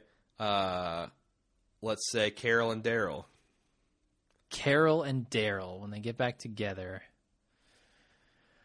I Carol's going to push for it. I think I think it's uh I think it's mo- more likely to happen than not. I think it's gonna be interesting because assuming that Daryl gets back with uh, Beth, Mhm. and Daryl does have the hots for Beth because apparently he's uh, vented his soul to these roughnecks that he has a woman that he's pining after because Lim knew all about that. Oh, shit. see, I thought he just guessed. No I thought he was way, just 'cause he- intuiting. the the way he couched that dialogue, I got the impression that Daryl had talked about that, which was kind of remarkable. Okay. maybe you're Maybe right. it's maybe just because I saw "Now You See Me" today, and I Uh, thought he was doing a Woody Harrelson. Uh, but I think Carol has kind of been content to like you know can tease him and see that J- that Daryl just not interested in anybody. But I Mhm. think it's going to be weird for her if he actually is was interested in Beth oh yeah, and lots especially lots of interesting. because Carol was kind of Beth's coach back in the prison a little bit too, right? Mm. Wasn't she helping out with her knife skills? Was Beth in on that? I thought she was trying to teach her some of the you know she was another backup medical person Okay, maybe that's like an old season late season three memory maybe yeah. um but okay so we got that uh daryl and beth Uh, before they get back to Carol, I think that's likely. no i'm saying like are you like for it like a out of one to ten Oh, uh, hmm. I'm less for it than I would be with Carol. bob and sasha I'm for it. Totally for that I'm for it. Bob's a Bob's a good dude now. and I, I i love his that i think they're both really compelling Yeah, he's not an alcoholic anymore. and, and they're also it was they seemed like an adult relationship like you know hey this is too forward and too soon but who knows when it'll happen again and you Yeah. didn't accept it okay fine there was no like guilt or anything it's like two adults negotiating a relationship i loved it okay. i think is there any i'm any i'm missing Uh, and Carl Maggie. and Beth. carl and beth no sorry Glenn Carl. and Maggie. No, I'm totally against that. i'm getting over it You're getting over it? this early this season I thought that they could not Hmm. kill them. I now after seeing their like sick single-minded determination to get back together, I'm kind of rooting against them. Oh boy. Does that make me a bad person? May a little bit, yeah. Okay, I'll take that. I probably am a bad person. Yeah, Carl and Beth. No, sorry, Carl. Okay. Daryl has thrown his his non-existent hat into the ring, and he's actually beating your fucking real hat that's in the ring. Yeah, yeah. He trumped your hat with no hat. He yeah, and you can't win when your hat gets trumped by no hat. you're fucked. Yeah. Poncho beats hat s- six days out of the week and twice on Sunday. All right, let's move on. Allison from our own old hometown of Indianapolis said one thing I wondered about was if the rabbit claimer, now referred to as RC, actually put the thumper's head half in Daryl's trash bag. Um, food safety note: How long can you roll around with a severed uh, Hmm. rabbit carcass and it still be edible if it's in a trash bag and A few hours, maybe? yeah. I mean, it was for breakfast, and he's still c- toting this thing way later in the day, I'm assuming. Maybe you just cook it extra well and, Maybe. and then chow down because it's the apocalypse. anyway, getting back to Allison, I'm thinking maybe. I mean, this is the guy who was debating whether he could cut away zombie bites from a fresh deer carcass. So his Hmm. his idea of food safety and our idea of food safety might be different. Uh, anyway, Allison says, I'm thinking maybe King Solomon of the gray hair did it and blamed RC because he knew the conflicts would continue between the two bowmen. Therefore, it would result in RC being beat down or beat out of the gang. Gray hair seems like he wants to cultivate the relationship with Daryl because he knows he's the best asset they have and RC is expendable. Your thoughts? It's interesting, and I recall this being a fairly early email that we got Mm-hmm. uh, because now I know uh, after reading Reddit today that that theory is rolling around. Mm. Um, I think people are talking about that. Kudos, Allison. Uh, so yeah, you may have been the first one to have that. Uh, I don't. I want to say the writers are not that clever, um, because there's no evidence in there necessarily. Like everything they do spells out. Bowman put it in his bag. Joe saw it. Eh, I, I there's just no evidence to really support that, right? It's No, pure conjecture. But Joe could bust this out at a later time to win an argument with Daryl, or Yeah, I wouldn't because- say it's not true. I would just say there's nothing that compels me to think it is. it's like, you know, it's like he's being. It's it feels to me like he's being groomed for second in command Uh huh. because maybe Joe doesn't even like everybody, and maybe Joe is not the raping, kind, Sure. you know, pillaging kind of guy. Well- like he's he's not above taking shit from people and killing folk and hurting folk when he needs to. Yeah. But some of these guys are a little too much, and he senses that Daryl's got the kind of qualities that he would need to keep these other guys in line. That could be true. Do you feel me on that theory? Yeah. No, I, I think Joe realizes that Bowman is a terrible person He's an asshole on every level. He- He's an asshole complete asshole. assholes. uh, because, and I think if Joe did this, or or if Joe has any responsibility in any of this, it's probably to the degree that he thinks Bowman is an asshole and wants to get rid of him. Uh, I don't know that he put the the rabbit in the bag, but he's seen him lie before, right? He lied about the bed thing. Well, we don't know if he Well, we don't it, know if he lied about sure the bed, shit, but if Bowman he didn't respect claimed in that instance. For if sure. Bandana remembered Rick's face, he sure as shit will remember the fact that he didn't, you know, Yeah. respect claim. Which I kind of claimed it. wonder why Lim didn't catch a beating. He didn't look physically beat. Yeah. Well, maybe he lied about it, and Joe said, "Well, sorry, we can't determine because you're saying one thing, he's saying another." Uh, But then this would be a history of lying Yeah. on Lim's part, right, right. and now maybe Joe sees that and he decides, you know what, And Joe's take him keeping out. an extra eye, just thinking Yeah. like, "Oh, I see this situation could be." And the other thing is, in that scene, he gave him an out. yeah, He said exactly what you did, and if, if you didn't really lie or steal. act like some pussy fucking cop, did you? Uh-huh. Um, or that would have been had a line read if it was on HBO. But yeah, he gave him an out, and I, I do believe that Lamb or Lim would still be amongst the living if he had to just come clean at that. You Yeah. got me, Joe. He got his ass beat. yeah, well, he didn't steal. He wouldn't have lied if he had told the truth there. That was the thing that, that really got him is that final lie. That's true. Yeah, you're right. It wasn't against that wasn't against the rules. He Yeah. specifically said that, almost like you're cool if you just you know tell me the truth. Yeah, All right. Um, Michael H says Daryl's adventure was the most interesting part of the show. I can imagine bands of men like that wandering the countryside, taking advantage of strength in numbers while avoiding the confines and authority of a place like Woodbury. Uh, that's a hellacious thought that these are basically the thugs of Woodbury that thought Woodbury was too uptight. oh, jeez. Uh, Joe's hum- homespun philosophy and code of claim worked for me. Daryl will part ways with the first uh, with them the first time the gang decides to gang rape or murder someone. Could Joe's gang be the ones behind the slaughter of the group that the governor saw back in the first half of the season? Daryl could set up his own gang of post-apocalyptic Klingons wandering the countryside, answerable to no one, enforcing their own discipline, but also eschewing the nastier behavior of Joe's group. Or Joe and Gro- Daryl could be, uh, could be those. Uh, The problem I have with this whole system of claiming is exactly what Daryl does at the very end of this with the tomato or the strawberry, whatever he gets. Some dude can see something, be reaching for it. You say claimed, it's yours. Well, he should have fucking That- claimed it. but what I'm saying is that is going No, to yeah. that is going to inspire resentment throughout this group. It has to. There's no way it doesn't happen like that. Yeah, it's not a meritocracy. Not sure. at all. It's just the first guy to It's- think to say claimed. I would be fucking grade school yard rules. It is, and and people are going to eventually get angry. This group is going to self destruct. Hmm. I don't see any other outcome for this, honestly. All right.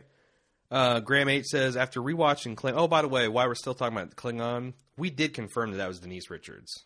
Yeah. Or no, no, no, not Denise Richards, not Denise who's in sorry. Wild Things Jesus, and Starship Troopers. Denise Crosby, yes, which is also in Wild Things and Star Trek now. Um, Pet Sematary and Star Trek. Yeah. Um, someone on Facebook posted. God damn, I can't remember their name. and Deep Impact. What a fucking horrible movie. huh? Okay, I never seen it. God, I hate that movie. Okay, Um, anyway, someone posted that Michael Dorn has signed on next season to replace her and become a wildly a wildly more popular character. okay, Love it. that'd be awesome. And and Worf would be the perfect person for this because this basically is what he programmed the holodeck to be for fun. Oh yeah, Like Oh, on a daily basis, he did this just to blow off steam. yeah. Give him a bat'leth and Fuck unleash him on a horde. Oh my god! Oh, yeah. the, the, the, a horror show. Um, That's what this is. supposedly, it's Yeah. been light on horror of late. Uh, Graham H says after rewatching Claim, I noticed the bandit who choked at Tony was in fact a bowman. We actually talked about this, so we'll just move on. Okay. Uh, BD says it's killing my soul that a team so battle tested, experienced would just stroll in their entirety right up to and through the Willy Wonka esque gates of Terminus. Neither Abraham, with all his presumed combat experience, Eugene with his analytic, analytical strategic mind. Hold on a second. Oh God. oh, whew, good one, VD. Or Sasha, who's been critical of not pragmatic up until this point, thought to do any kind of recon just a few meters away to see if Terminus was truly a safe haven it professed to be. I don't think that this is hindsight nitpicking on my part, although I've been thoroughly accused of it. Uh, preach it, brother. Because Sasha especially should have had her bullshit antenna all the way up at the start. Maggie and Glenn were dragged to Woodbury kicking and screaming, so they never saw the glossy, promising veneer on the outside. But Sasha knew, and between the three of them, could have seen the importance of a more cautious plan of approach. That is an entirely on point criticism of this episode, and I have no response to it. Yeah. Other Sasha than, being did you key. not hear the music saying to Yeah. not be nervous, not be, not be frail, frail? not be fucking pale. I don't know. Yeah. So I don't. I mean, he killed it on that one. I don't, I don't know if you can say anything, uh, say anything contrary to it. All right, Jim is not taking my offer to say something contrary. So I- moving on yeah, to I- Jamie. I don't want to. During the episode on our first watch, it's obvious that the writers are using the tennis ball guy to try to get in Daryl's head about. I love how we've got like eight emails and eight different nicknames for this fucker Uh huh. Yep. um, to try to get in Daryl's head about joining his group permanently. And I even said to my husband, "Well, there might have that might have worked had Daryl not been through everything he has been so far, but not now." And I dismissed it. The line about an outdoor cat thinking he's an indoor cat was really good, but Daryl had a family in Rick's group, and that's hard to give up. Um, yeah, like fucking Joe. We didn't mention that in the the recap proper, but fucking Joe thinking he can psychoanalyze our boy. Yeah. That's a fool's errand. Ah, Jesus, it's, it's nothing sadder than an outdoor cat thinking he's an indoor cat. Uh, why not both, man? Uh, but after seeing the whole episode and then the rewatch, I might have to reconsider. You've talked in past shows about Daryl shutting down and withdrawing after Governor, and Beth was good to help stop that, but now she's gone, and while I don't know if he'll stop looking for her, Tennis Ball had some other quieter moments that really did seem to be getting to Daryl. Telling him Terminus wouldn't really accept guys like them, and how in this group there are no illusions. They don't have to be friends, they just have to follow the rules. Daryl is a follower at heart, but more than that, Tennis Ball is spending quite a lot of time showing him the ropes. It's likely he's grooming Daryl for a second command position. I I'm on this Hmm. your people, wavelength yeah. there. A space Daryl is really happy uh, occupying. It's slightly ham-fisted, but still important scene where Daryl starts to cover up the dead guy who tried to frame him, but then says "fuck it" and doesn't. Wasn't a show for the rest of the group or for tennis ball. That was all Daryl. That he they wouldn't have known either way. Having a family in Rick's group was good, but also led to the heartache he's feeling over losing them. So maybe no attachments will be better. Um, her email brings up a really solid point, other than the one she actually made. Is Daryl just giving up on Beth? Yeah, I don't know. Uh, it felt like he kind of did when he hit that crossroads, the literal crossroads. Because he just falls to his knees, and next thing you know, this group finds him. Uh, and it looks like he's been, you know, just sitting there on his knees for a while. He doesn't know what to do. He doesn't know where to go. I don't know what to do in his if I was him in his place, but it does. I mean, maybe he's the counterpart to Glenn, where he's just completely rational. It's like I tracked this far; it's a fool's errand to run after car, and now I'm at a crossroads, and I've got no tracks going either way. Yeah. So fuck me, I guess. Yeah, I, it really feels like he's not very concerned with finding Beth anymore, or or he he would like to, but he doesn't know how to do that. Three emails to go. Andrea P says our heroes seem to have the worst luck with the number of zombies they run into. I remember the governor and Merle said the prison was in the red zone, and it seems like they were trapped in that zone the whole time after the farm. I don't know if it's the geography or the wind direction or what, but they were on the zombie highway. Survivors at Terminus have seem to have much better luck. That's a good point. Um, the fact that there's pockets, hot pockets of zombies. Zombie hot pockets? That would be Ah, disgusting. Yuck. They're just full of brains. They're like sheep brains, goat brains. Oh, see, you're saying hot pockets for zombies. I'm literally saying zombie hot pockets. They're hot pockets of- made from oh, zombie parts. Why would you do that? I just why why hot pockets in general, man? I don't know. I mean, zombies got to eat, and if you can manufacture a product to keep the zombie hunger at bay, There you go. You just throw them a couple brain Yeah. brainy hot pockets. yeah, maybe maybe we get some uh, zombie rolls up in here too. Little little bite sized pizza rolls. Zombie fritters, Yeah, brain fritters. sure. All right. Uh, Andrew's theory is implausible and solid. it would explain why some areas really have the shit in the stick as far as zombies, and some areas seem to be completely lightly defended. Sure. Yet these are all within relatively easy walking distances of each other too. So That's true. Walkers tend to Walker- walk. Walker's got to walk. Uh, and also the idea that with any amount of walkers in your zone, you would not seal the gates. hmm That's that's the truly shocking part. If this is not something extra, Although maybe they don't yet. parade their juicy asses around in the yard like the fucking prison guys did. I don't know. Maybe. Ashley S says, I don't know if you've already discussed this, but we'd assume that Eugene is on the autism spectrum? Maybe Asperger's. Asperger's. Asperger's. I'm no expert by any means on autism or Asperger's, but I'm beginning to figure that it's an assumption that we're supposed to make, or if the guy's just weird. I also can't tell if the writers want us to like him or hate him.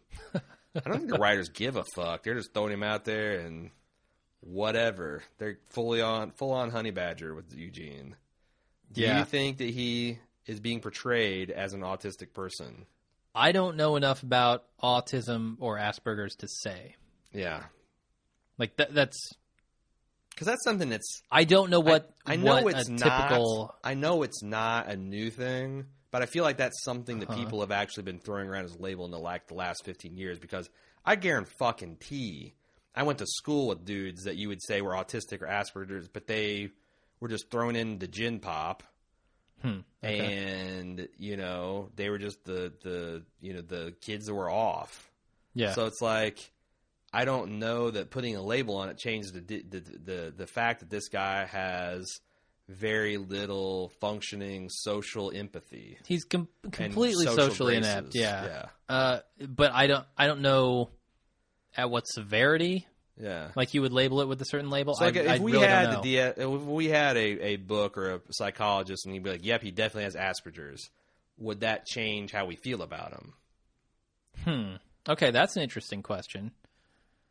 Uh, Because that would then make him seem like.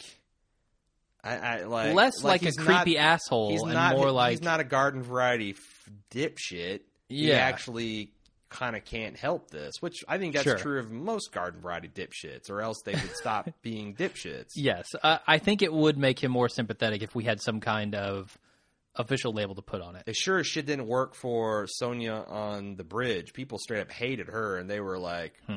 very forward with the fact that she is uh, has uh, some kind of au- autism spec uh, uh, is on the autism spectrum. Yeah. So I don't know, but I, I think that was interesting that you would, even though it's the same character, you'd feel differently if, you, if he is officially diagnosed. Yeah. Yeah. I think maybe so. All right, I'm not sure why, but I would. that's cool. Uh, Mike W says, with regards to the comments about Glenn lying to Maggie about being out of character or not out of character or whatever, I think the bottom line is Glenn wasn't lying for the sake of Maggie or what she would think about Tara. He was doing it for Tara. Mm-hmm. Kind of the theory I came around on. Tara's been so hung up and guilty about her association with one old one-eyed Brian, and she couldn't let go of herself, couldn't let go of or forgive herself for that. Simply, I think Glenn is suggesting that he found her on the road as him giving Tara the nod to say it's okay, you're a good person, and you can move on. That doesn't have to be your past anymore. Okay. Something else, I get it. Glenn might feel guilty. About taking Tara in? Yes, into a fool's errand where they most almost got themselves killed. Oh, I thought you meant about saving Tara's life after the prison.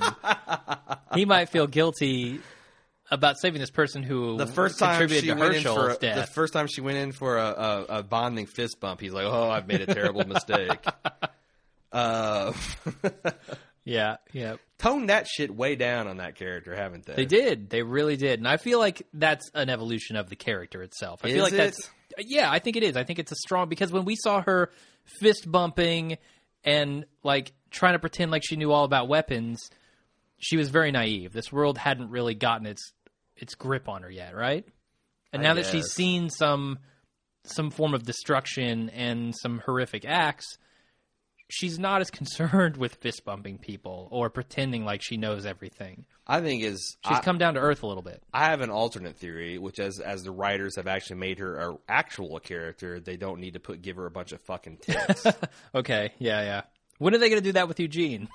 Good. I mean, like I said, it it would not surprise me, assuming Eugene survives, Mhm. if he eventually became like a fan favorite. Because I already love Yeah. the hell out of him. God, Even I if he never hate cha- him. He's so annoying. Yes, he is, but hi the stuff that he brings out in other people are hilarious. Yeah, He's completely socially unacceptable in a way that Merle was, but he's got this innocent Forrest Gump like the way about him that completely disarms people that should be like just pissing blood dealing with him. uh huh. I, I don't know. I put myself in the situation with the characters, and I think, how would I react to this guy? And it would not be pleasant. I would not. I don't know that I'd be able to deal with him. I, know would you- part ways. You'd be able to deal with him. I, I would. He you would and I be ran gone. the Orfmeister, man. No, no, no, no. He was nothing like this guy. He wouldn't say Wasn't he? completely inappropriate things. Yeah. Oh, he wouldn't to our girlfriends. He said Are- are he said inappropriate things, but he would not say them like he knew everything. Like that's, the thing is the cockiness of arrogance, this the asshole. condescension and arrogance weren't there. That's the problem I have with this guy. okay. Okay. I couldn't deal with that. All right, I- I'll buy on that. That's it. Okay. that's all we got. We got some we That's got it? some All right. spoiler shit to talk about, and then we'll be out. Sounds good. Um, so we got the spoilers. This is our feedback section. I'm a professional podcaster, and I'm roughly transitioning into this new segment. That's really rough. Yeah. Uh, if you'd like to send us an email for next week, you can do so at watchingdead at baldmove.com. Uh, you can follow us on our live threads on facebook.com slash baldmove and over at Twitter, Jim's uh, Kernels of Wisdom. Uh, They're kernels. It's only 140 characters, so yeah, Jim Jones Gold uh, is over there at uh, Twitter at baldmove, at Bald Move. Almost threw a dot com on it. Having a hard time transitioning here. That's it. Save me, for All right, Christ's I, sake. I will jump in here. Uh, thank you everybody for listening. We're of course going to be back next week after the episode for for, the finale. yeah season finale, the real season finale, not the half season bullshit finale. That's right. Real season finale with an instant cast. And until then, I'm Jim. I'm Aaron. See you next week.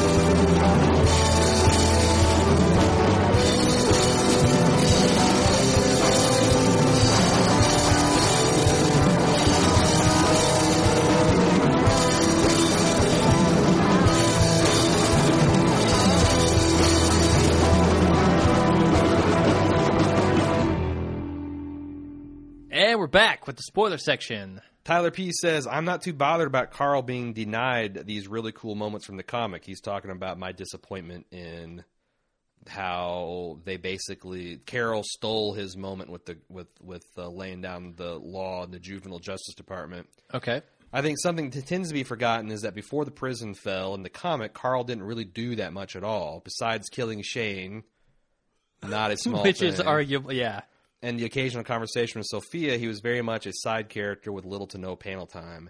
It's because of the development of the TV Carl uh, that comic Carl, comic Carl didn't have that I feel like he's already had his coming of age moment when he ultimately killed Lori in season three, something comic Carl did not do, and thus him killing Lizzie wasn't needed. Of course, one can make the argument that the whole element of him doing what the adults can't from the comic version is also lost, which is true, but I still think we'll see something like this in the future. Yeah, I certainly don't think this locks Carl into any pattern that he has to be in. But they are swinging back to kind of baby Carl. Yeah, yeah, yeah. Uh, I won't argue with that for sure. Uh, every time you say Comic Carl, I think you're going to say Comic Carnival, Yeah. which is like a local. It might be a regional chain here. no, yeah. it's just local. okay. They are shit for comic book stores in Cincinnati. Yeah, they're man. terrible. I was I had no idea how spoiled. I took my son to get like Mega Man and Sonic was fucking horrified. Uh-huh. These are like fucking flop houses that have bare two by fours nailed together, holding shit. I mean, it's terrible. It's terrible. And the one that's not that's like in a decent in a decent place and has a decent client base are a bunch of pretentious assholes. It sucks. I miss hometown comics and Comic Carnival so bad. anyway, Can I jump in here with something real quick? yeah, go for it. Because. I got a small spoiler for next week. Something that we know isn't going to happen because of something that Robert Kirkman said in an AMA. Uh, one of the questions asked was, "How are you planning to bring Negan?" I guess he's called Negan. Yes, it's Negan, Yeah, Negan. Uh, clarified in the AMA as well. Uh, to bring Negan into the TV series, would you censor him or try something else? And Robert Kirkman's response was, "We've got time to figure that out. Scott Gimple is a genius, and I think we'll be able to make it work." So well, that says. mm, Scott Gimple, a genius. Hey, I, okay, All that's right, not right. the important part. The important part is we've got time to figure that out, which means that Negan is not going to be in Terminus. no, And and we obviously I think we kind of know that because Terminus is likely Yeah, to be I- cannibals anyway, right. uh, And the hunters, but but that I think confirms it. Uh, Tyler, I time to figure that out. apologize for us bisecting your your comment with our bullshit. but I'm going to keep the, the train rolling. Okay. Uh, people that think that Terminus is going to be wrapped up next week are out of their mind. There's no way they built Oh, this. no. That we're going to be we're going to be at Terminus for a long time, people. There's no way they built that set Hmm. Yeah. and no one AMC the way we did that we're not going to get at least a half season, probably a full season out of it. Now that fills my very black heart with despair Mhm. because I literally don't know. it- That also blows a lot of the common theories about well, it's going to be a trap or it's going to be part of the Hunter plot line. It's going to be like I just I can't see them all be true unless AMC finally said, you know what, we got the fucking amazing Spider-Man paying us to promote their shit. We got Hyundai filling us trunkfuls, Hyundai full of. Uh, we can spend some money and build a couple sets per season for this show that's getting just massive amounts of cash. Yeah. That would be if if, if if Terminus does wrap up in like two or three episodes in next season. That is the one thing, other than hiring better talent on the writing director side, that would give me a lot of hope that this shit's going to turn around. So I agree with that. Uh, that they might want to spend more money. That'd be a good thing. I also wonder. Terminus is a real place, and and I saw on Reddit a comparison of the real Terminus with the Terminus set that they have, mm-hmm. and they're almost identical. I mean, the only thing that they've changed is it looks like they they have made everything look a little bit newer, made everything look a little bit more overgrown, and put the Terminus signs in the window. Obviously, hmm. I wonder if they're not using that actual area hmm. to shoot Well, because that would be very cheap and very AMC like. yeah, and effective. And if they were only going to stay there for an episode or two, that would work out well, right? Sure. Like the Google Maps of that place look exactly like the set that we see on on the screen. Um, well, in that case, then I that would be very smart. But I don't know if they rebuilt it or if they're using the actual location. if it looks a lot like that. I don't know why they wouldn't. Yeah, that's true. Um, and that would also like I would I would st- I don't mind them being on the road either. I don't think that's been the problem of the se- of the series. Oh no, uh-uh. and that seems like a very cheap way to shoot too. You just pull a, a random section over the road, and you got a couple of shitty cars, Yep, and find a tunnel. you have some camp scene. You know, you got some campfire scenes. It, it, that seems a, a cheap way to shoot too. Yeah, definitely. Um, let's get back to Tyler's treatise on Carl here, shall Nah, we? let's not. I want to talk. No, I'm kidding. In the comic version, Carl is angry, but more than anything, he's just it's just false bravado and that he's scared. Uh, In the show version, he's angry, but there's also some really strong resentment. He's cussing. He's even being somewhat cruel with, Sh- with the Shane mentions. the dialogue he has isn't the same. In the comic, he pretty much just blames him for everyone's death, and that's it. In the show, he does that, but he also explains what he thought his father was doing wrong. He explains that the governor was still out there and that he just stayed late, stayed back and played farmer and pretended everything would be okay. This dialogue and resentment is something I'd expect out of an older and more mature Carl. I thought those changes were well thought out and helped compensate for Carl's TV's older age. You're hmm. y- that's very good points. Yeah, And I have to come clean that some of my disappointment is that the stuff with older Carl, yes, it's more appropriate for older Carl, but I think him being younger was more compelling. Okay. And the, the the way they did that was more compelling from a character standpoint. But Chandler Riggs grew up. I mean, they cast him at an appropriate age, Yeah. and the ravages of the time affect us all. ravages. I don't know that he's old enough to be suffering from ravages of They're time not yet. ravages, but the, for a character who's supposed to be eight years old, Yeah. they're sure as shit ravaging. Sure. So, anyway, um, Stephanie M says Terminus is is in the uh, is the Hunters plot line, and I believe that they are the ones that took Beth. In the comics, Dale was taken because he was easy pickings due to the fact that he only had one leg. Beth injured her foot, ankle, in a bear trap, and therefore needed help walking. Therefore, I think she is the replacement Dale. The question is, does AMC have the balls to kill off Beth in that fashion as cannibals? What do you two think? I feel like it's not Beth. I, I- feel like Beth is is with Gabriel potentially. There's so there's a shot from the preview for next week Where science on me? Rick, Michonne, and Carl walk into a room that looks like some sort of ceremonial uh, procedure is going on. There are a lot of candles lit uh, in this Was Beth- in this was- circle. Was Beth serenading her kidnappers? Beth was the playing piano, yeah, singing Doodlebug. Uh, no, but it looks like a uh, this. You can see uh, like a bust of Mary off to one side. It looks like a very ceremonial religious room. Okay. That would seem to jive with the Gabriel story. And it did right? have the cross on the hearse or whatever it was. So some people were speculating that when Beth was abducted, that she was not actually abducted, but she was accidentally hit by that car, and it was trying. Whoever took her was trying to save her. okay. I think that might be might be how it played that's out. a, I don't that's know. a strong theory. Yeah, so that could be interesting with Gabriel because we know he's not an evil person, right? Right. The comic book version isn't isn't anyway. Yeah, that's true. Um, Ginny K says, I think because the prison. Oh wait, this is this is a take about the house that Daryl and Beth were in. I think because the person at the mortuary has been around dead people his entire life, and he respects the dead too much to eat them. Uh, this is another take about Terminus being the hunters. He Oh, settles okay. on pig's feet. Then he brings Terminus people, which isn't below his moral compass because he has to survive somehow, and at least he isn't eating them. He can then trade goods for however much payment per body. This would explain why they have Wow. why they have newly stocked food. Also, having some kind of medical cross in their car, if that's what it is, would help them lure hurt people. Maybe hurt people make him feel less guilty. And Beth had injured her ankle. He could see have seen her limping and snatched her up because he figured she wouldn't have made it on her own anyway. Maybe that's how he justifies it. Either way, I think he's trading people for food. Soylent Green style. He can live and continue to dress up dead people in his nice, clean home in peace. Too bad about his dog, though. Uh, that's dark as shit. Yeah, just the idea alone that you respect the dead more than the living. Like, I won't eat the dead because they're dead, but I will trade this little girl for food. That's that's fucked up. It's fucked up, but it sounds pretty interesting. Sure, I'm not going to argue with that. Um, I mean, I watched through True Detective. It's true. That's true. Yeah, man. People saying that I'm sick.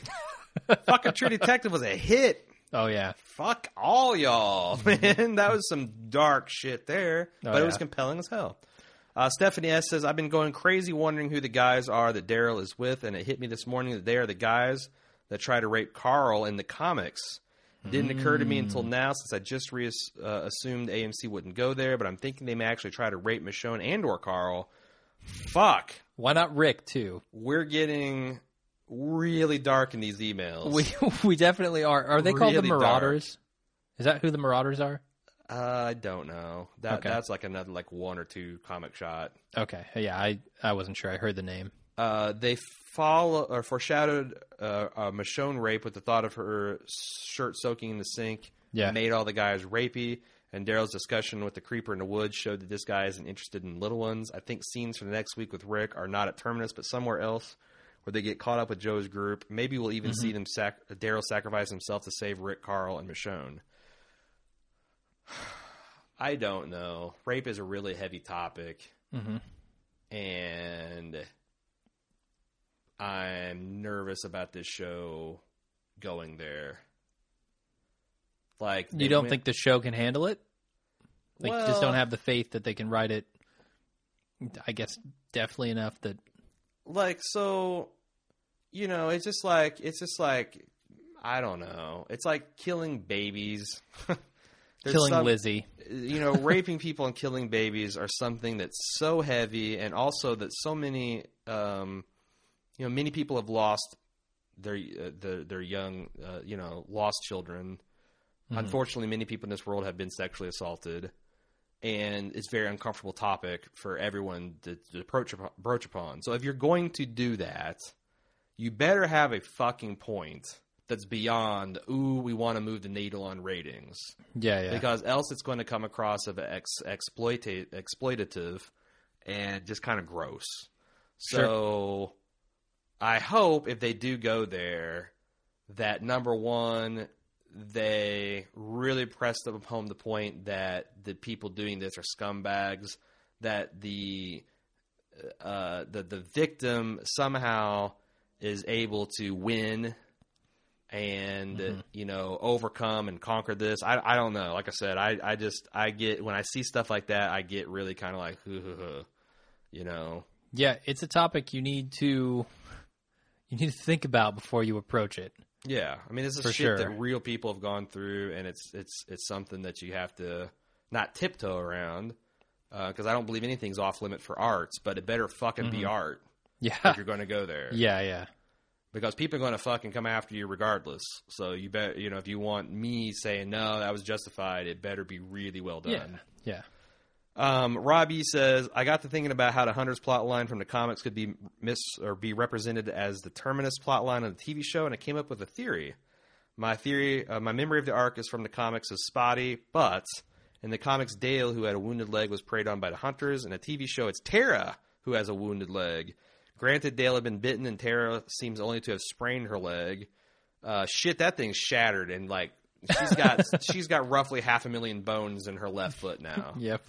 Um, still, the similarities are leading me to believe that Tara will take Dale's place in the comics and fall prey to the Hunters. Of course, that way, the way it plays out would be very different if Terminus is indeed the home of the Hunters. In the comics, they capture Dale in the woods and take him back to their lair, and Rick's group has to track them down. And Terminus, everyone would already be in their lair. Yep. I mean, and that's the kind of, you know, Walking Dead remix that Kirkman seems to like doing Yeah. that I'm not so much a fan of, but maybe. Sure. And and Tara again, I don't. I've always seen her as kind of like a half season type character, so that would work in kind of well for that. But she's kind of growing on me too. yeah, especially after her saying, "Oh yeah, after Terminus, I'll go along to DC with you." Well, you may not get that chance. Uh, Edwin C. Ooh, yeah. Uh, Edwin C. says, I've been saying it since we first started Terminus that this was not a sanctuary but a trap. I don't know if Terminus will house the hunters exactly, but it's definitely looking like they might at least be cannibals by the look of Mary's big ass grill. Is that a shot of Denise's mouth? What? Her big ass grill. Look Yeah, at the chomp. I mean, got- she could just bite the ass off somebody, tear it right off. No, No, he's talking about her barbecue joint. Yes. Well, she could barbecue other things. I things. was going to say, like. she can like, grill whatever she wants. Yeah, I got a grill I could barbecue a person on it, but I doesn't mean that I do. Jesus. Let's not be judging people on their grills now, Edwin. Uh, the place also resembled, uh, resembled the sanctuary, the home of the saviors. Uh, very good point, but I still think it's too soon to introduce them, and, and the word of Kirkman says that that's not going to happen. So For Negan, yeah. yeah, I'm starting to come around to Tara, and I couldn't help but love Eugene in this episode. His ranting to Tara reminded me of the part in the comics where he was ranting about a, uh, to a priest about his thoughts on Christianity and how I feel when I geek out in front of people who have no idea what I'm talking about. I think this next episode will see our groups reunite to escape this hell and continue on with Abraham and company to Washington D.C. I think the show will continue with this on this road uh, on the road method to start next season, leading up to the group finding the Alexandria safe zone at the mid-season finale. We still have a lot of story left before they reach uh, there, such as Abraham and Rick clashing for leadership of the group, a quick pit stop to Rick's hometown to retrieve Morgan, another pit stop which shows Rick's fury when someone threatens Carl, and the discovery of a herd of thousands. We know that they're hinting about that possibility, at least the latter one. The possibility that the Huntress pl- storyline, uh, or the possibility of the Hunter storyline of the current one turns out to be something different. Attempted suicide by Maggie, although this could be a different character in the show. Uh, and director discovery of Eugene's real agenda. Um, yeah, man, the Hunter storyline is just such a perfect like three episode arc that you could really do on a small screen budget. It boggles my mind that Kirkman wouldn't be like, I just want to film that. Mhm. Like, if we're going to fuck around with everything else, that is a made for TV event that's compelling as hell. And again, I just don't understand why they wouldn't just shoot that. It's fucking storyboarded. Yeah, yeah, it is. Um, I- anyway, maybe they will. he Maybe goes on major spoilers. Uh, in the comics, Rick and Abraham have a great relationship down the road, but when they first meet, it shows us just how scary it is to cross either of these two characters. They both go so far as to plot how they could kill each other, and then even attempt in, to, in some cases. It isn't until they share a moment that they can relate about how they got fucked up during the zombie apocalypse that they become friends. Uh, are you interested in seeing a Rick and Abraham showdown? Do you see that as being inevitable? Not yet, because I haven't read the comics, um, and the show has not even introduced them to one another yet. I see this happening. So, okay, uh, having read the comics, yeah, how does that go? Well, I'm not saying just how Rick treated Tyrese, and Tyrese is relatively meek, pacifist almost um, demeanor, at least when he's not enraged over the death, impending death of his sister. Yeah, Um, versus Abraham, I like to fight. I like That's true. I like to tell people how it's going to be. I just think that is a, you know, that's a thunderstorm that's going to come to a head. yeah, no, you could be right. So, Hmm. yeah, that's all we got for spoilers, man. Oh, okay. Anything else we want to talk about, or is that it for the show? That's it for the show. All right, thanks everybody for listening. I'll see you on Sunday. See you Sunday night.